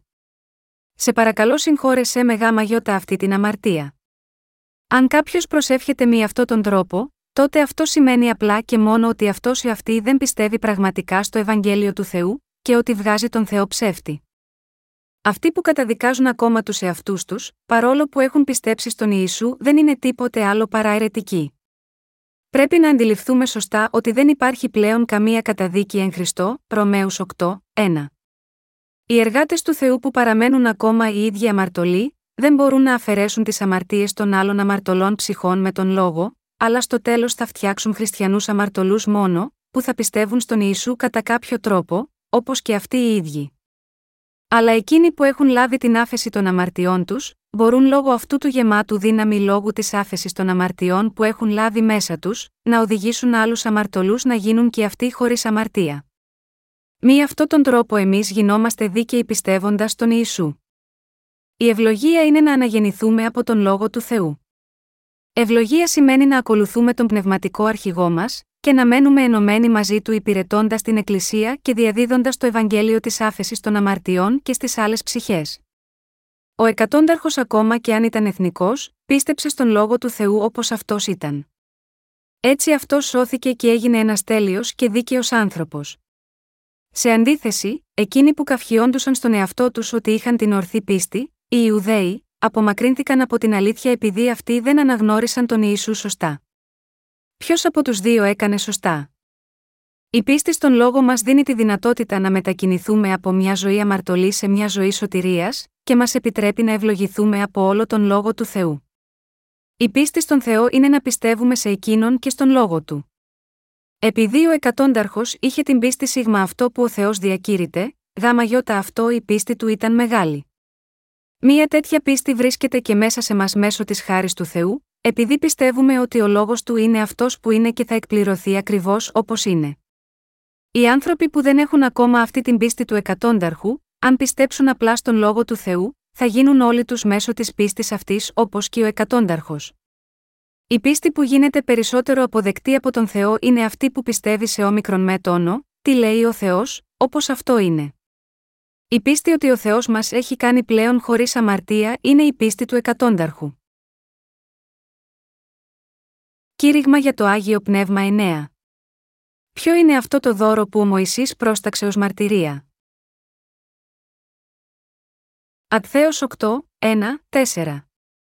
Και όταν κατέβηκε από το βουνό, τον ακολούθησαν πολλά πλήθη, και ξάφνου, ένας λεπρός, καθώς ήρθε, τον προσκυνούσε, λέγοντας: «Κύριε, αν θέλεις, μπορείς να με καθαρίσεις». Και ο Ιησούς, απλώνοντας το χέρι, τον άγγιξε, λέγοντας «Θέλω, να καθαριστείς». Και αμέσως η λέπρα του καθαρίστηκε. Και ο Ιησούς λέει σε αυτόν «Πρόσεχε μη το πεις σε κανέναν, αλλά πήγαινε, δείξε τον εαυτό σου στον ιερέα και πρόσφερε το δώρο που ο Μωυσής πρόσταξε, για μαρτυρία έκτι αυτούς». Η αμαρτία συγκρινόταν με την λέπρα. Ο Ιησούς μας λέει εδώ ότι εκείνοι που έχουν λάβει την άφεση των αμαρτιών έπρεπε να προσφέρουν το δώρο που ο Μωυσής πρόσταζε ως μαρτυρία στους άλλους. Λένε ότι παίρνει έξι χρόνια από τη στιγμή που κάποιος αρρωστήσει από την ασθένεια της λέπρας, μέχρι να εκδηλωθούν τα πρώτα συμπτώματα της αρρώστιας. Η ασθένεια παραμένει αδρανή στα πρώτα έξι χρόνια, αλλά στον έβδομο χρόνο αρχίζει να εκδηλώνεται εξωτερικά. Αυτό είναι ένα ιδιαίτερο παθολογικό γνώρισμα της ασθένειας. Η κύρια περικοπή πιο πάνω μας λέει για την θεραπεία ενός λεπρού από τον Ιησού.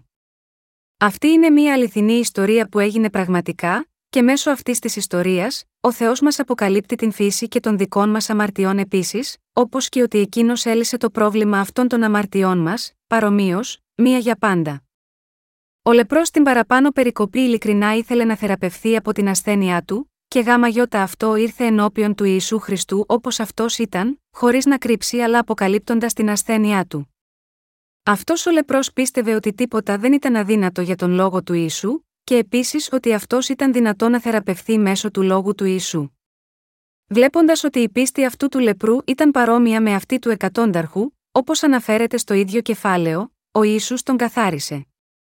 Το κεντρικό νόημα αυτής της ιστορίας δεν είναι πραγματικά η θεραπεία της αρρώστιας αυτής, αλλά το πώς εμείς μπορούμε να θεραπευθούμε από την ασθένεια των αμαρτιών μας. Ο λεπρός εδώ παραπέμπει στο γεγονός ότι εμείς έχουμε μέσα στις καρδιές μας την ασθένεια της αμαρτίας, όπως η λέπρα. Από την ίδια ακριβώς στιγμή της σύλληψής μας μέσα στη μήτρα της μητέρας μας, όλοι μας γεννιόμαστε με την αρρώστια της αμαρτίας. Όταν γεννιόμαστε, αρχικά, δεν μπορούμε να αντιληφθούμε ότι είμαστε τόσο κακοί αμαρτωλοί, αλλά όταν μεγαλώνουμε και φτάνουμε σε κάποια ηλικία, αντιλαμβανόμαστε ότι είμαστε πραγματικά κακοί, και ότι επίσης και οι άλλοι είναι κακοί, καθώς και όλα τα ανθρώπινα πλάσματα επίσης. Όμως ο Θεός μας λέει μέσω της περικοπής παραπάνω, ότι αν αυτά τα κακά ανθρώπινα πλάσματα έρθουν μπροστά στον Ιησού και αποκαλύψουν τον πραγματικό τους εαυτό χωρίς να κρύψουν τίποτα, και αν αυτά έχουν την πίστη που λέει, αν είναι δικό σου θέλημα, εγώ πιστεύω ότι εσύ μπορείς να καθαρίσεις ένα τόσο αμαρτωλό πλάσμα όπως είμαι εγώ, τότε ο Ιησούς με ευχαρίστηση πραγματικά θα τους θεραπεύσει από όλες τους τις αμαρτίες. Ο Ιησούς θεράπευσε τον λεπρό αμέσως ή την δεύτερη φορά, η περικοπή μας λέει ότι ο Ιησούς θεράπευσε τον λεπρό αμέσως. Αν έχουμε πίστη στο Λόγο του Θεού, τότε όταν ερχόμαστε σε επίγνωση της πίστης ότι ο Θεός έχει εξαλείψει όλες τις αμαρτίες του ανθρώπινου γένους μία για πάντα, τότε μπορούμε να λάβουμε την συγχώρεση όλων των αμαρτιών μας την ίδια ακριβώς στιγμή, αμέσως. Οι αμαρτίες μας δεν θεραπεύονται σε διαφορετικά στάδια αλλά μόνο μιας. Μία γυναίκα που υπέφερε από αιμορραγία θεραπεύτηκε αμέσως, μία για πάντα απλά και μόνο αγγίζοντας την άκρη του ηματίου του Ιησού, Μάρκος πέντε και είκοσι εννέα. Αυτή απελευθερώθηκε όχι μόνο από τα συμπτώματα της αιμορραγίας, αλλά από τη βασική αιτία της.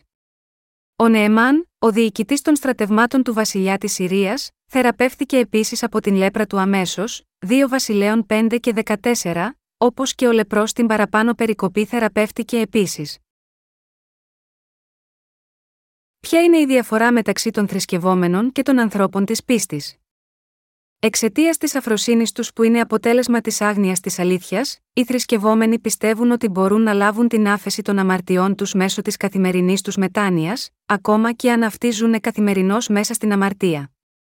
Αλλά για τους ανθρώπους της πίστης που ακολουθούν τον λόγο, όλα τα προβλήματα των αμαρτιών τους έχουν λυθεί, μία για πάντα και αυτοί ζουν εν μέσω της χάριτος του Θεού. Εκκλησία είναι η σύναξη εκείνων που ακολουθούν τον Ιησού Χριστό. Πρέπει να αντιληφθούμε ότι οι Σαδδουκαίοι και οι Φαρισαίοι, αν και ισχυρίζονταν ότι πιστεύουν στον Θεό, δεν ήταν εκείνοι που θεραπεύτηκαν από τον Ιησού. Εκείνοι που θεραπεύονταν αμέσως από τον Ιησού, ήταν εκείνοι, όπως η αιμορροούσα γυναίκα και ο λεπρός, που δεν μπορούσαν να κάνουν τίποτα για την αρρώστιά τους με τα δικά τους μέσα. Αν ήταν δυνατόν σε μας να λύσουμε το πρόβλημα των αμαρτιών μας μέσα στις καρδιές μας, μέσω των προσευχών μετανοίας και των καλών έργων, δεν θα υπήρχε πραγματικά καμία ανάγκη να έρθει ο Ιησούς σίγμα αυτή τη γη. Και αν πιστεύουμε ότι μπορούμε να λύσουμε το πρόβλημα της αμαρτίας με αυτόν τον τρόπο, τότε δεν θα μπορέσουμε ποτέ να συναντήσουμε τον Ιησού σίγμα όλη την υπόλοιπη μας ζωή. Το πρόβλημα των αμαρτιών μας δεν μπορεί να λυθεί, όμικρον με τόνο, τι και αν κάνουμε εμείς και όσο σκληρά και αν προσπαθήσουμε, γιατί είμαστε τέτοια όντα από την φύση μας, που δεν μπορούμε παρά να αμαρτάνουμε, όσο και αν προσπαθούμε να μην το κάνουμε αυτό.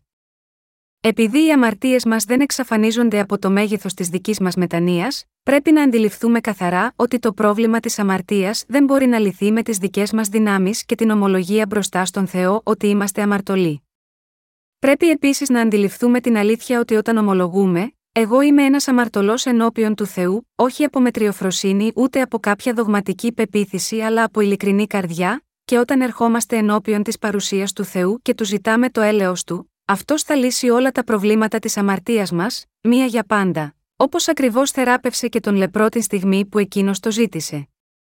Μόνο εκείνοι που έρχονται ενώπιον του Θεού ως εντελώς αμαρτωλοί, και ζητούν τη χάρη του, και ομολογούν σίγμα εκείνον εγώ πηγαίνω κατευθείαν για την κόλαση επειδή είμαι γεμάτος από αμαρτία. Κύριε, σε παρακαλώ κάνε έλεος σε μένα. Μόνο τέτοια άτομα μπορούν να λάβουν τη χάρη του Κυρίου. Το Ρωμαίους τρία και δέκα δηλώνει δεν υπάρχει δίκαιος ούτε ένας. Σίγμα αυτό το εδάφιο ο Απόστολος Παύλος μιλάει σε εκείνους που δεν έχουν λάβει ακόμα την άφεση των αμαρτιών τους. Οι αμαρτίες μας δεν είναι κάτι που μπορεί να εξαλειφθεί μέσω των προσευχών της μετανοίας μας και μόνο. Ο Ιησούς είναι εκείνος που έκανε το έργο της θεραπείας της αμαρτίας πλήρως. Ο Ιησούς δεν μίλησε για τις αμαρτίες μας διαχωρίζοντας την προπατορική από τις προσωπικές μας αμαρτίες, ούτε είπε ότι αυτός εξάλειψε την προπατορική μας αμαρτία μόνο ενώ οι καθημερινές μας αμαρτίες μπορούν να συγχωρεθούν μόνο αν προσφέρουμε προσευχές μετανοίας.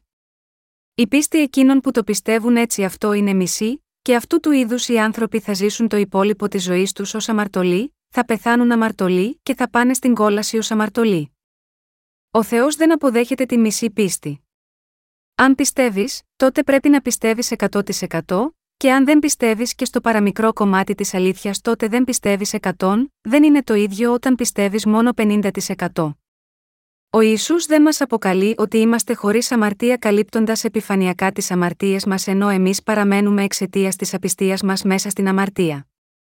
Όταν γνωρίζουμε την Γραφή σωστά, μπορούμε να δούμε ότι ο Χριστός μας θεωρεί ότι είμαστε χωρίς αμαρτία επειδή εκείνος στην πραγματικότητα έχει εξαλείψει τις αμαρτίες μας προκαταβολικά και τις έχει εξαλείψει πλήρως. Ανάμεσα στους θρησκευτικούς ηγέτες του χριστιανισμού σήμερα, υπάρχουν εκείνοι που ισχυρίζονται ότι ο Ιησούς εξάλειψε την προπατορική αμαρτία μας όχι όμως τις προσωπικές μας αμαρτίες.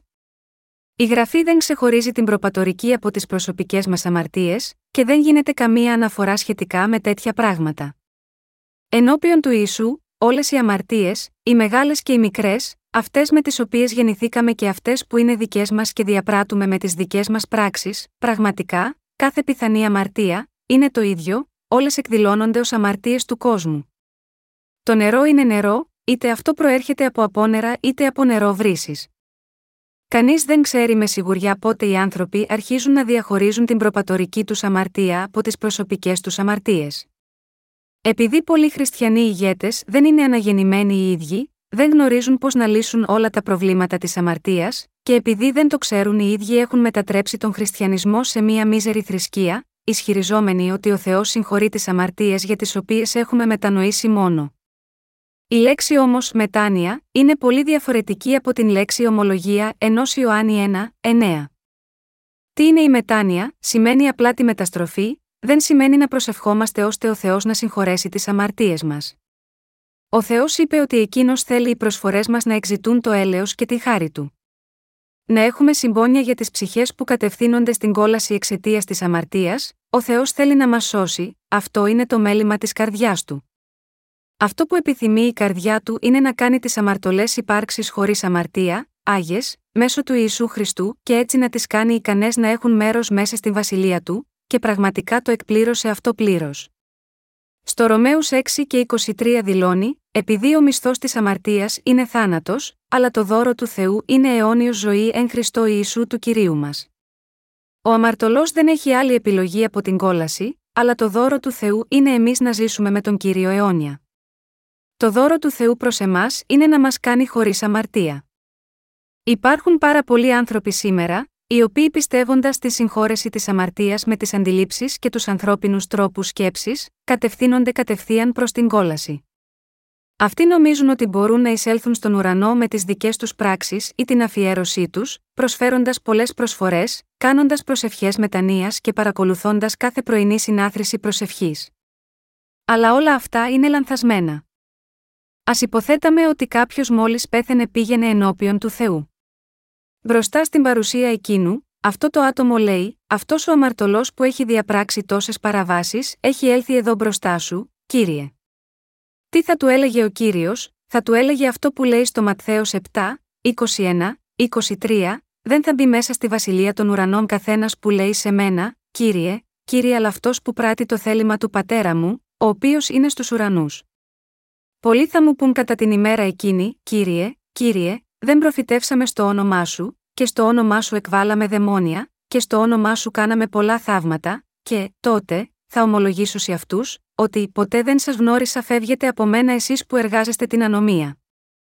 Ο Θεός δεν είναι πατέρας των αμαρτωλών, ούτε κύριος αυτών που αμαρτάνουν, αλλά ο πατέρας της δικαιοσύνης και ο κύριος των αναγεννημένων, οι οποίοι έχουν λάβει την άφεση της αμαρτίας τους. Ακόμα αν το παραπάνω άτομο έλεγε: «Κύριε, πώς εσύ λες ότι δεν με γνωρίζεις, για εσένα εγώ έκανα όμικρον με τόνο, τι μπορούσα ώστε να ομολογώ το όνομά σου, και είχα αφιερώσει ολόκληρη τη ζωή μου για σένα», ο Θεός απλά θα του απαντούσε: «Πώς εσύ προσποιείσαι ότι είσαι δικό μου παιδί ενώ είσαι γεμάτος από αμαρτία. Πήγαινε στην κόλαση, εσύ που έπρατες την ανομία». Η πρώτη προτεραιότητα για τους αμαρτωλούς είναι να λάβουν την άφεση των αμαρτιών τους πιστεύοντας τον λόγο την ίδια στιγμή αμέσως. Αυτό είναι που απαιτείται πρωταρχικά. Πώς να μαζεύουμε μέσα στις εκκλησίες μας αμαρτωλούς που δεν έχουν ακόμα λάβει την άφεση των αμαρτιών τους, και μετά να τους αποκαλούμε ως αγίους, που επάνω σίγμα αυτή τη γη μπορεί κανείς να βρει αγίους γεμάτους από αμαρτίες? Οι αμαρτάνοντες δεν είναι άγιοι, είναι απλώς αμαρτωλοί. Ο Θεός δηλώνει στον Οσιε τέσσερα έξι: «Ο λαός μου αφανίστηκε για έλλειψη γνώσης, επειδή εσύ απέρριψες τη γνώση, και εγώ απέρριψα εσένα, από το να ιερατεύεις σε μένα, επειδή λησμόνησες τον νόμο του Θεού σου, και εγώ θα λησμονήσω τα παιδιά σου».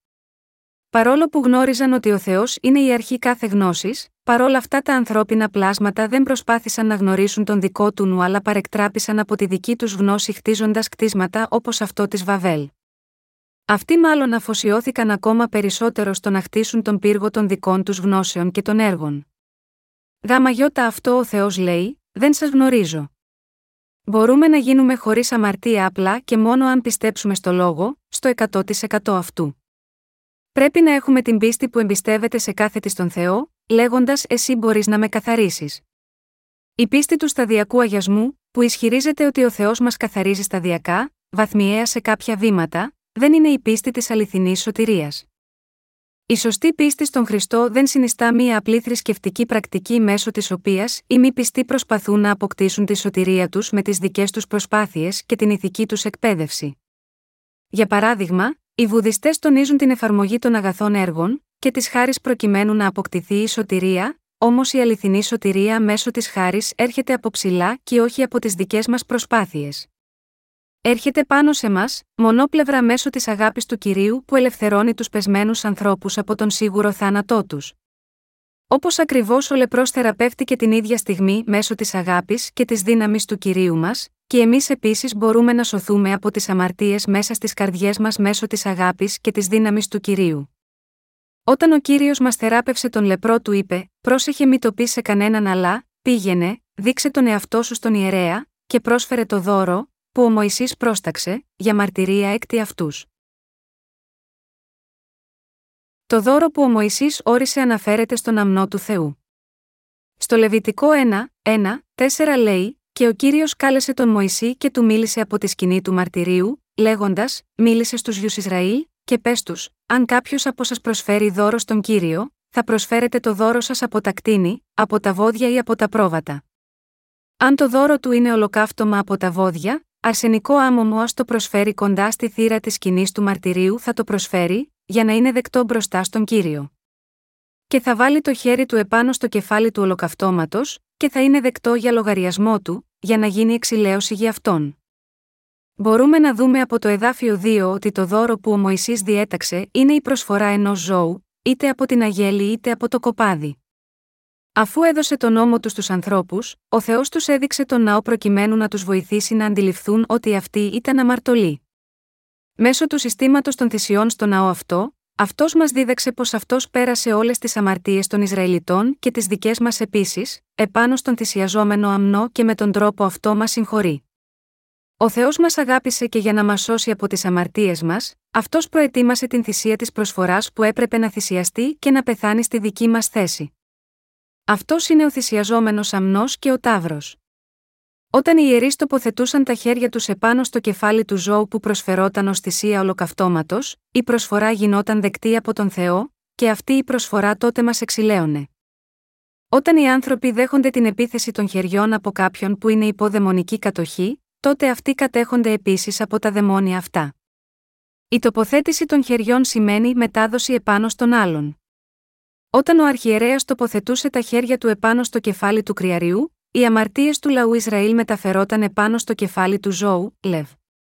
δεκαέξι και είκοσι ένα. Όταν οι αμαρτίες με αυτόν τον τρόπο περνούσαν επάνω στο κρυάρι, όταν αυτό το κρυάρι φωνεφόταν στη δική τους θέση και το αίμα του προσφερόταν στον Θεό, ο Θεός τότε δεχόταν αυτό το αίμα και συγχωρούσε τις αμαρτίες τους. Πώς έχουμε λάβει την συγχώρεση των αμαρτιών μας, πρέπει να έχουμε τη μαρτυρία στη ζωή μας γάμα γιώτα αυτό. Η απόδειξη της σωτηρίας πρέπει να φανερώνεται μόνο βάσει του λόγου, και δεν αποδεικνύεται έχοντας ως μέσα απόδειξης τα οράματα, κάποια προφητεία ή την ομιλία γλωσσών. Μόνο με βάση το λόγο του Θεού μπορούμε να αποδείξουμε πόσο αμαρτωλοί ήμασταν και τώρα έχουμε σωθεί από όλες μας τις αμαρτίες. Αυτή η απόδειξη αποτελεί τη μαρτυρία ενώπιον του Θεού, ενώπιον του διαβόλου και ενώπιον των ανθρώπων.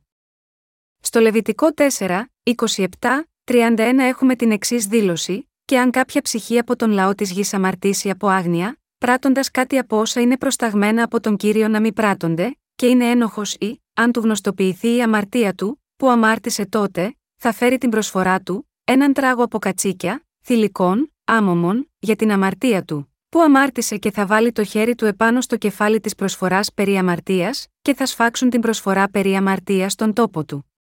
Ολοκαυτώματος. Και θα πάρει ο ιερέας, με το δάχτυλό του, από το αίμα του, και θα βάλει επάνω στα κέρατα του θυσιαστηρίου του ολοκαυτώματος, και όλο το αίμα του θα το χύσει στη βάση του θυσιαστηρίου και όλο το λίπος του θα το αφαιρέσει, καθώς αφαιρείται το λίπος από τη θυσία της ειρηνικής προσφοράς, και ο ιερέας θα το κάψει επάνω στο θυσιαστήριο σε ως μη ευωδίας στον Κύριο, και ο ιερέας θα κάνει εξηλαίωση για αυτόν, και θα του συγχωρηθεί». Όταν ο απλός λαός οι ιερείς διέπραταν ακούσιες αμαρτίες, έφερναν έναν αμνό, μεταβίβαζαν τις αμαρτίες τους επάνω σίγμα αυτόν τοποθετώντας τα χέρια τους επάνω στο κεφάλι του, και μετά τον προσέφεραν ως θυσία στον Θεό. Η τοποθέτηση των χεριών σημαίνει το πέρασμα της αμαρτίας, και η θυσία γινόταν σε αντικατάσταση, στη θέση του άλλου. Μέσω των καθημερινών προσφορών, ο Θεός μας δείχνει ότι ο Ιησούς ήρθε σίγμα αυτή τη γη, και όπως ακριβώς οι αμνοί και τα κρυάρια αυτά, Εκείνος δέχτηκε επάνω του ο ίδιος όλες τις καθημερινές αμαρτίες μας που πέρασαν επάνω σίγμα εκείνων μέσω του Ιωάννη του Βαπτιστή. Όλος ο λαός Ισραήλ στην Παλαιά Διαθήκη λάμβανε την άφεση των αμαρτιών του πιστεύοντας σίγμα αυτό. Όταν αυτοί αμάρταναν ακουσίως, αναγνώριζαν τις αμαρτίες τους σύμφωνα με τον νόμο, αμέσως έπαιρναν έναν αμνό και ομολογούσαν τις αμαρτίες τους τοποθετώντας τα χέρια τους επάνω στο κεφάλι του. Οι ιερείς τότε δέχονταν αυτή την προσφορά, έκοβαν το λαιμό του ζώου, έχιναν το αίμα του, τοποθετούσαν το αίμα στα κέρατα του θυσιαστηρίου όπου γινόταν η θυσία του ολοκαυτώματος και μετά ράντιζαν το υπόλοιπο στο έδαφος και στο θυσιαστήριο. Μη αυτόν τον τρόπο οι Ισραηλίτες λάμβαναν την άφεση των αμαρτιών τους. Τα κέρατα του θυσιαστηρίου της θυσίας του ολοκαυτώματος έχουν σχέση με τα βιβλία των έργων μας, δηλαδή τα βιβλία της κρίσης. Όποτε εμείς αμαρτάνουμε, ο Θεός καταγράφει τις αμαρτίες μας μέσα στα βιβλία της κρίσης της δικής του βασιλείας, και επίσης τις γράφει και μέσα στις καρδιές μας. Επειδή τα ανθρώπινα όντα είναι χωρίς ντροπή και προσπαθούν να εξαπατήσουν ακόμα και τον Θεό, αυτός καταγράφει τις πράξεις τους μέσα στα βιβλία των έργων, αλλά και μέσα στις καρδιές τους. Για τον λόγο αυτό, όταν εκείνοι που δεν έχουν λάβει ακόμα την συγχώρεση των αμαρτιών τους προσευχηθούν, οι αμαρτίες που είναι μέσα στις καρδιές τους βγαίνουν προς τα έξω και αυτοί έρχονται και προσεύχονται: «Κύριε, σε παρακαλώ συγχώρεσε εμένα τον αμαρτωλό». Πρέπει λοιπόν να γνωρίζουμε πως ο Χριστός, ερχόμενος σίγμα αυτόν τον κόσμο, δέχτηκε να μεταβιβαστούν επάνω του όλες οι αμαρτίες που διαπράττουμε καθημερινά. Μόνο τότε εμείς μπορούμε να απελευθερωθούμε από τις αμαρτίες μας. Όταν ο λαός Ισραήλ αμάρτανε, έφερνε έναν αμνό, μεταβίβαζε τις αμαρτίες του επάνω στο κεφάλι του ζώου τοποθετώντας τα χέρια επάνω στο κεφάλι του ζώου, και έτσι συγχωρούνταν οι αμαρτίες τους. Οι ιερείς τότε θανάτωναν τον αμνό αυτό και τοποθετούσαν το αίμα του στα κέρατα του θυσιαστηρίου επάνω στο βωμό της θυσίας του ολοκαυτώματος. Το αίμα είναι η ζωή όλης της σάρκας, Λεβιτικό δεκαεπτά και δεκατέσσερα. Το αίμα εξαλείφει την αμαρτία. Όταν αυτό το αίμα τοποθετούνταν επάνω στα τέσσερα κέρατα, ο Θεός βλέποντας το αυτό, ήξερε ότι οι αμαρτίες τους είχαν ήδη κριθεί μέσω του αμνού, και συνεπώς δεν καταδίκαζε εκείνους οι οποίοι είχαν μεταβιβάσει τις αμαρτίες τους επάνω στον αμνό. Το γεγονός ότι ο Θεός θυσίαζε τα ζώα αντί για τους ανθρώπους δείχνει την ιδιαίτερη αγάπη του. Όταν οι άνθρωποι αμάρταναν θα έπρεπε σίγουρα να πεθάνουν, αλλά επειδή ο Θεός τους αγαπούσε δεχόταν τον θάνατο των ζώων στη δική τους θέση. Αυτή ήταν η καθημερινή προσφορά θυσίας όπως την είχε ορίσει ο Θεός της δικαιοσύνης. Το Λεβιτικό δεκαέξι, είκοσι εννέα, τριάντα τέσσερα δηλώνει «Και τούτο θα είναι σε σας αιώνιος θεσμός τον έβδομο μήνα, τη δέκατη ημέρα του μήνα, θα ταπεινώσετε τις ψυχές σας, και δεν θα κάνετε καμιά εργασία, ούτε ο αυτόχθονας ούτε ο ξένος, που παροικεί μεταξύ σας επειδή, σε αυτή την ημέρα ο ιερέας θα κάνει εξηλαίωση για σας, για να σας καθαρίσει, ώστε να είστε καθαροί από όλες τις αμαρτίες σας μπροστά στον Κύριο. Σάββατο ανάπαυσης θα είναι σε σας, και θα ταπεινώσετε τις ψυχές σας, σε αιώνιον θεσμό. Και ο ιερέας θα κάνει την εξηλαίωση, αυτός που χρήστηκε και καθιερώθηκε, για να ιερατεύει στη θέση του πατέρα του, και θα ντυθεί τη λινή στολή, την Άγια Στολή. Και θα κάνει εξηλαίωση για το Άγιο Αγιαστήριο, και θα κάνει εξηλαίωση για τη σκηνή του μαρτυρίου, και για το θυσιαστήριο και θα κάνει εξηλαίωση για τους ιερείς, και για ολόκληρο τον λαό της συναγωγής.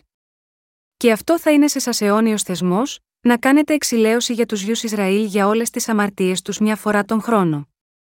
Και έγινε όπως ο Κύριος είχε προστάξει στον Μωυσή. Η παραπάνω περικοπή περιγράφει παραστατικά την τελετή της ημέρας του εξηλασμού που ο Θεός θέσπισε για τους Ισραηλίτες ώστε να κάνουν την προσφορά τους μέσω του ανώτερου αρχιερέα, για εκείνους που δεν μπορούσαν να του προσφέρουν τις προσφορές θυσίας καθημερινά, και για το σύνολο του λαού Ισραήλ. Μέσω αυτής της προσφοράς όλος ο λαός Ισραήλ λάμβανε την ευλογία της εξάλειψης των αμαρτιών όλου του χρόνου. Στο Λεβιτικό δεκαέξι, έξι, δέκα δηλώνει «Και ο Αρών θα προσφέρει το μοσχάρι της προσφοράς περί αμαρτίας, που είναι για τον εαυτό του, και θα κάνει εξηλαίωση για τον εαυτό του, και για την οικογένειά του. Και θα πάρει τους δύο τράγους, και θα τους στήσει μπροστά στον Κύριο, στη θύρα της σκηνής του μαρτυρίου. Και ο Αρών θα ρίξει κλήρους στους δύο τράγους, έναν κλήρο για τον Κύριο, και έναν κλήρο για τον τράγο που πρέπει να απολυθεί. Και ο Αρών θα φέρει τον τράγο, στον οποίο έπεσε ο κλήρος του Κυρίου, και θα τον προσφέρει ως προσφορά περί αμαρτίας. Και τον τράγο, στον οποίο έπεσε ο κλήρος στο να απολυθεί, θα τον παραστήσει ζωντανό μπροστά στον Κύριο, για να κάνει εξηλαίωση επάνω του, ώστε να τον εξαποστείλει ελεύθερο στην έρημο. Ο Θεός έδωσε στους Ισραηλίτες το σύστημα των θυσιών μέσω του οποίου αυτοί θα μπορούσαν να μεταβιβάσουν όχι μόνο τις καθημερινές τους αλλά και τις αμαρτίες τους όλου του χρόνου στις προσφορές θυσίας τους και να συγχωρεθούν γαμαγιώτα αυτές τους τις αμαρτίες μία για πάντα. Ο Αρών ήταν ο μεγαλύτερος αδελφός του Μωυσή και ο ανώτερος αρχιερέας. Την ημέρα του εξηλασμού, ο Αρών έπαιρνε ένα από τα δύο κριάρια στην αυλή του ναού και μεταβίβαζε επάνω σίγμα αυτό όλες τις αμαρτίες του λαού Ισραήλ τοποθετώντας τα χέρια του επάνω στο κεφάλι αυτού του τράγου. Αυτός μετά σκότωνε τον τράγο και έπαιρνε το αίμα του μέσα σε ένα δοχείο, μέσα από την κουρτίνα στα Άγια των Αγίων. Αυτό το αίμα ήταν το πιο απαραίτητο στοιχείο για να εισέλθουν μέσα από την κουρτίνα στα Άγια των Αγίων. Ο ναός χωριζόταν στα Άγια και στα Άγια των Αγίων. Ο αρχιερέας μπορούσε να εισέλθει μέσα στα Άγια των Αγίων, όπου ήταν τοποθετημένη η κυβωτός της Διαθήκης μόνο όταν μετέφερε το αίμα της θυσίας. Μόνο όταν ο Θεός έβλεπε αυτό το αίμα επέτρεπε στον Αρών να εισέλθει μέσα στα Άγια των Αγίων. Έχοντας θανατώσει το κριάρι που είχε πάρει επάνω του όλες τις αμαρτίες του λαού Ισραήλ, ο Αρών τότε έμπαινε μέσα στα Άγια των Αγίων μη αυτό το αίμα και ράντιζε με το δάκτυλό του το θρόνο του ελαίου στην ανατολική πλευρά, επτά φορές. Επειδή υπήρχαν κουδουνάκια στην άκρη του εφόδ που φορούσε ο ιερέας κάθε φορά που αυτός ράντιζε με το αίμα, τα χρυσά κουδουνάκια κουδούνιζαν. Και με τον ήχο αυτό από τα κουδουνάκια, ο Θεός επιβεβαίωνε στο λαό που ήταν συγκεντρωμένος έξω από τον ναό ότι οι αμαρτίες τους πράγματι είχαν εξαλειφθεί ενώπιον του.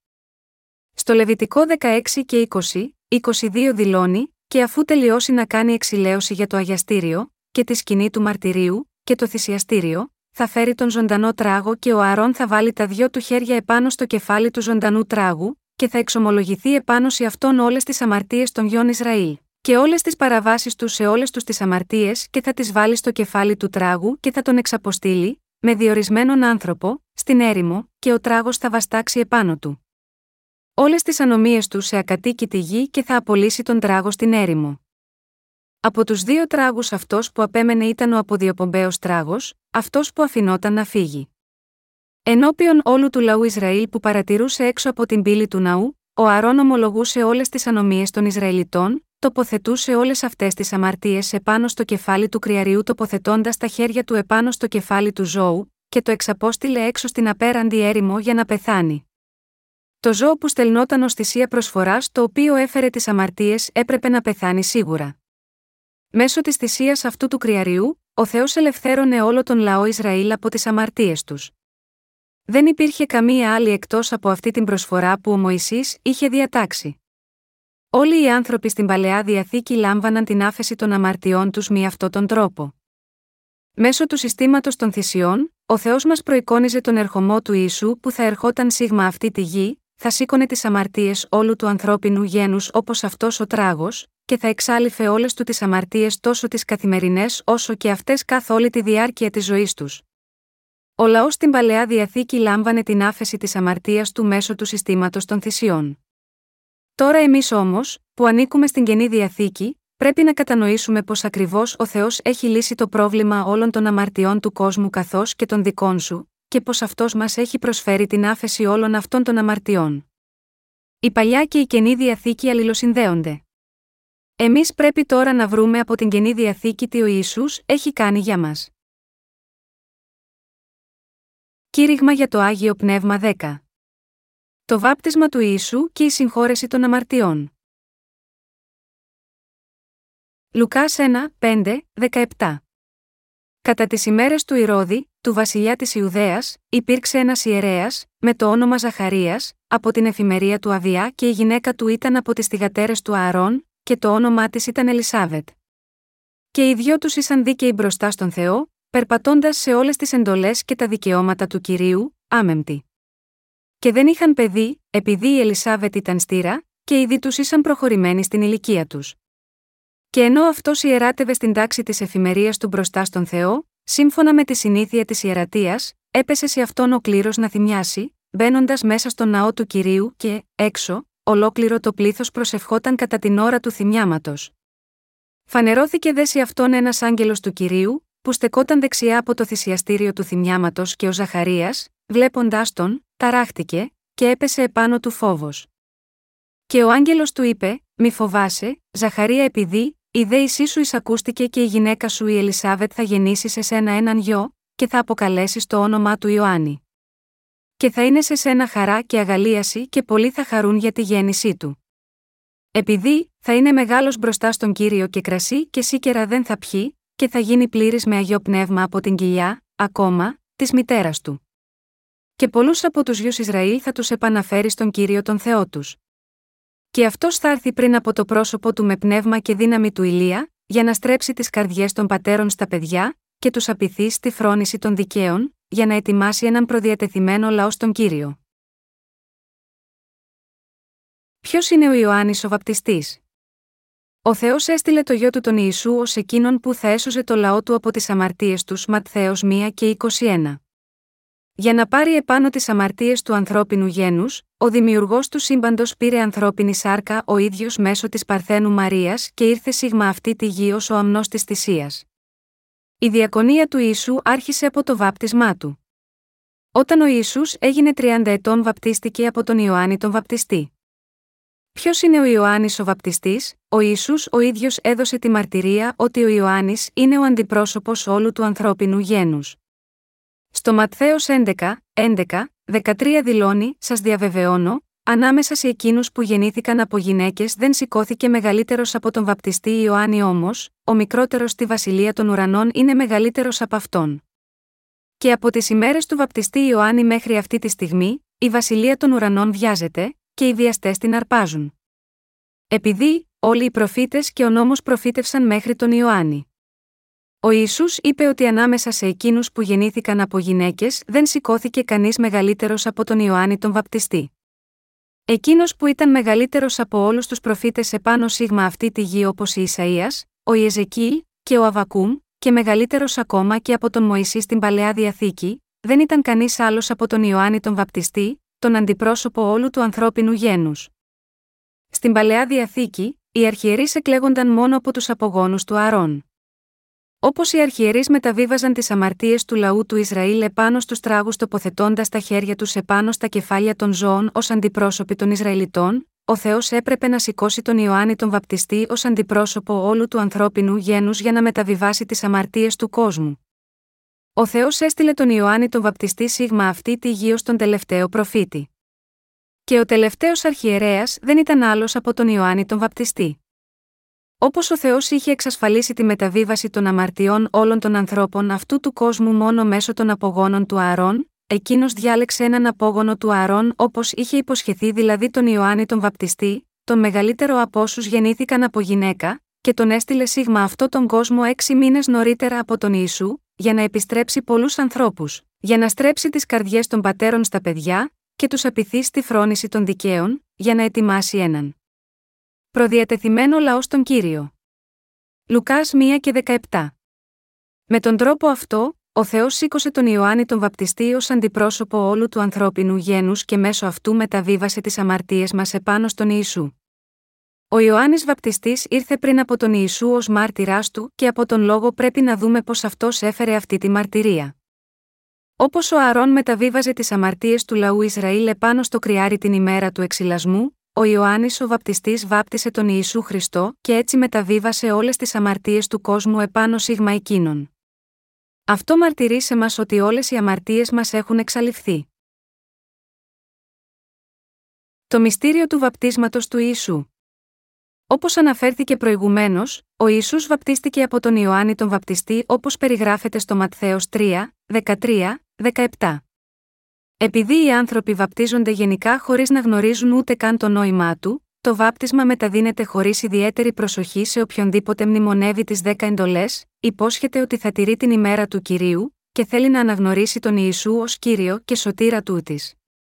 Εκείνοι που έχουν βαπτιστεί με μια καθαρή κατανόηση του αληθινού νοήματος αυτού του βαπτίσματος είναι πολύ ελάχιστοι. Ερχόμενος σίγμα αυτή τη γη, ο Ιησούς βαπτίστηκε από τον Ιωάννη τον Βαπτιστή, και πρέπει να αντιληφθούμε γιατί αυτός έπρεπε να βαπτιστεί. Πρέπει να αναρωτηθούμε γιατί ο Ιησούς, που ήταν χωρίς αμαρτία, έπρεπε να βαπτιστεί. Αλλά εκείνοι που δεν έχουν λάβει την άφεση της αμαρτίας τους δεν ενδιαφέρονται για το βάπτισμα του Ιησού ούτε και είναι καθόλου ικανοί να γνωρίσουν γάμα γιώτα αυτό. Το μυστήριο αυτού του βαπτίσματος μπορεί να γίνει γνωστό μόνο από εκείνους που έχουν λάβει την άφεση των αμαρτιών τους. Ο Ιησούς είναι ο ύψιστος αρχιερέας της Βασιλείας των Ουρανών. Και ο Ιωάννης ο Βαπτιστής είναι ο αντιπρόσωπος και ο αρχιερέας όλου του ανθρώπινου γένους. Ο Ιωάννης ο Βαπτιστής είχε την εξουσία να μεταβιβάσει όλες τις αμαρτίες του ανθρώπινου γένους και ο Ιησούς, ο ανώτερος ουράνιος αρχιερέας, δέχτηκε όλες αυτές τις αμαρτίες μεταβιβάστηκαν επάνω σίγμα εκείνων, όταν έδωσε το σώμα του ως θυσία προσφοράς μπροστά στον Θεό και με τον τρόπο αυτό εξάλειψε τις αμαρτίες όλων των ανθρώπινων υπάρξεων. Στο Ματθαίο τρία και δεκαπέντε δηλώνει, επειδή, έτσι είναι πρέπον σε μας, να εκπληρώσουμε κάθε δικαιοσύνη. Ο Ιησούς βαπτίστηκε στον Ιορδάνη ποταμό, τον ποταμό του θανάτου. Το βάπτισμα σημαίνει πέρασμα, βύθιση, καθαρισμό, θάψιμο, η μεταφορά και έχει το ίδιο νόημα με την επίθεση των χεριών που γινόταν στην Παλαιά Διαθήκη.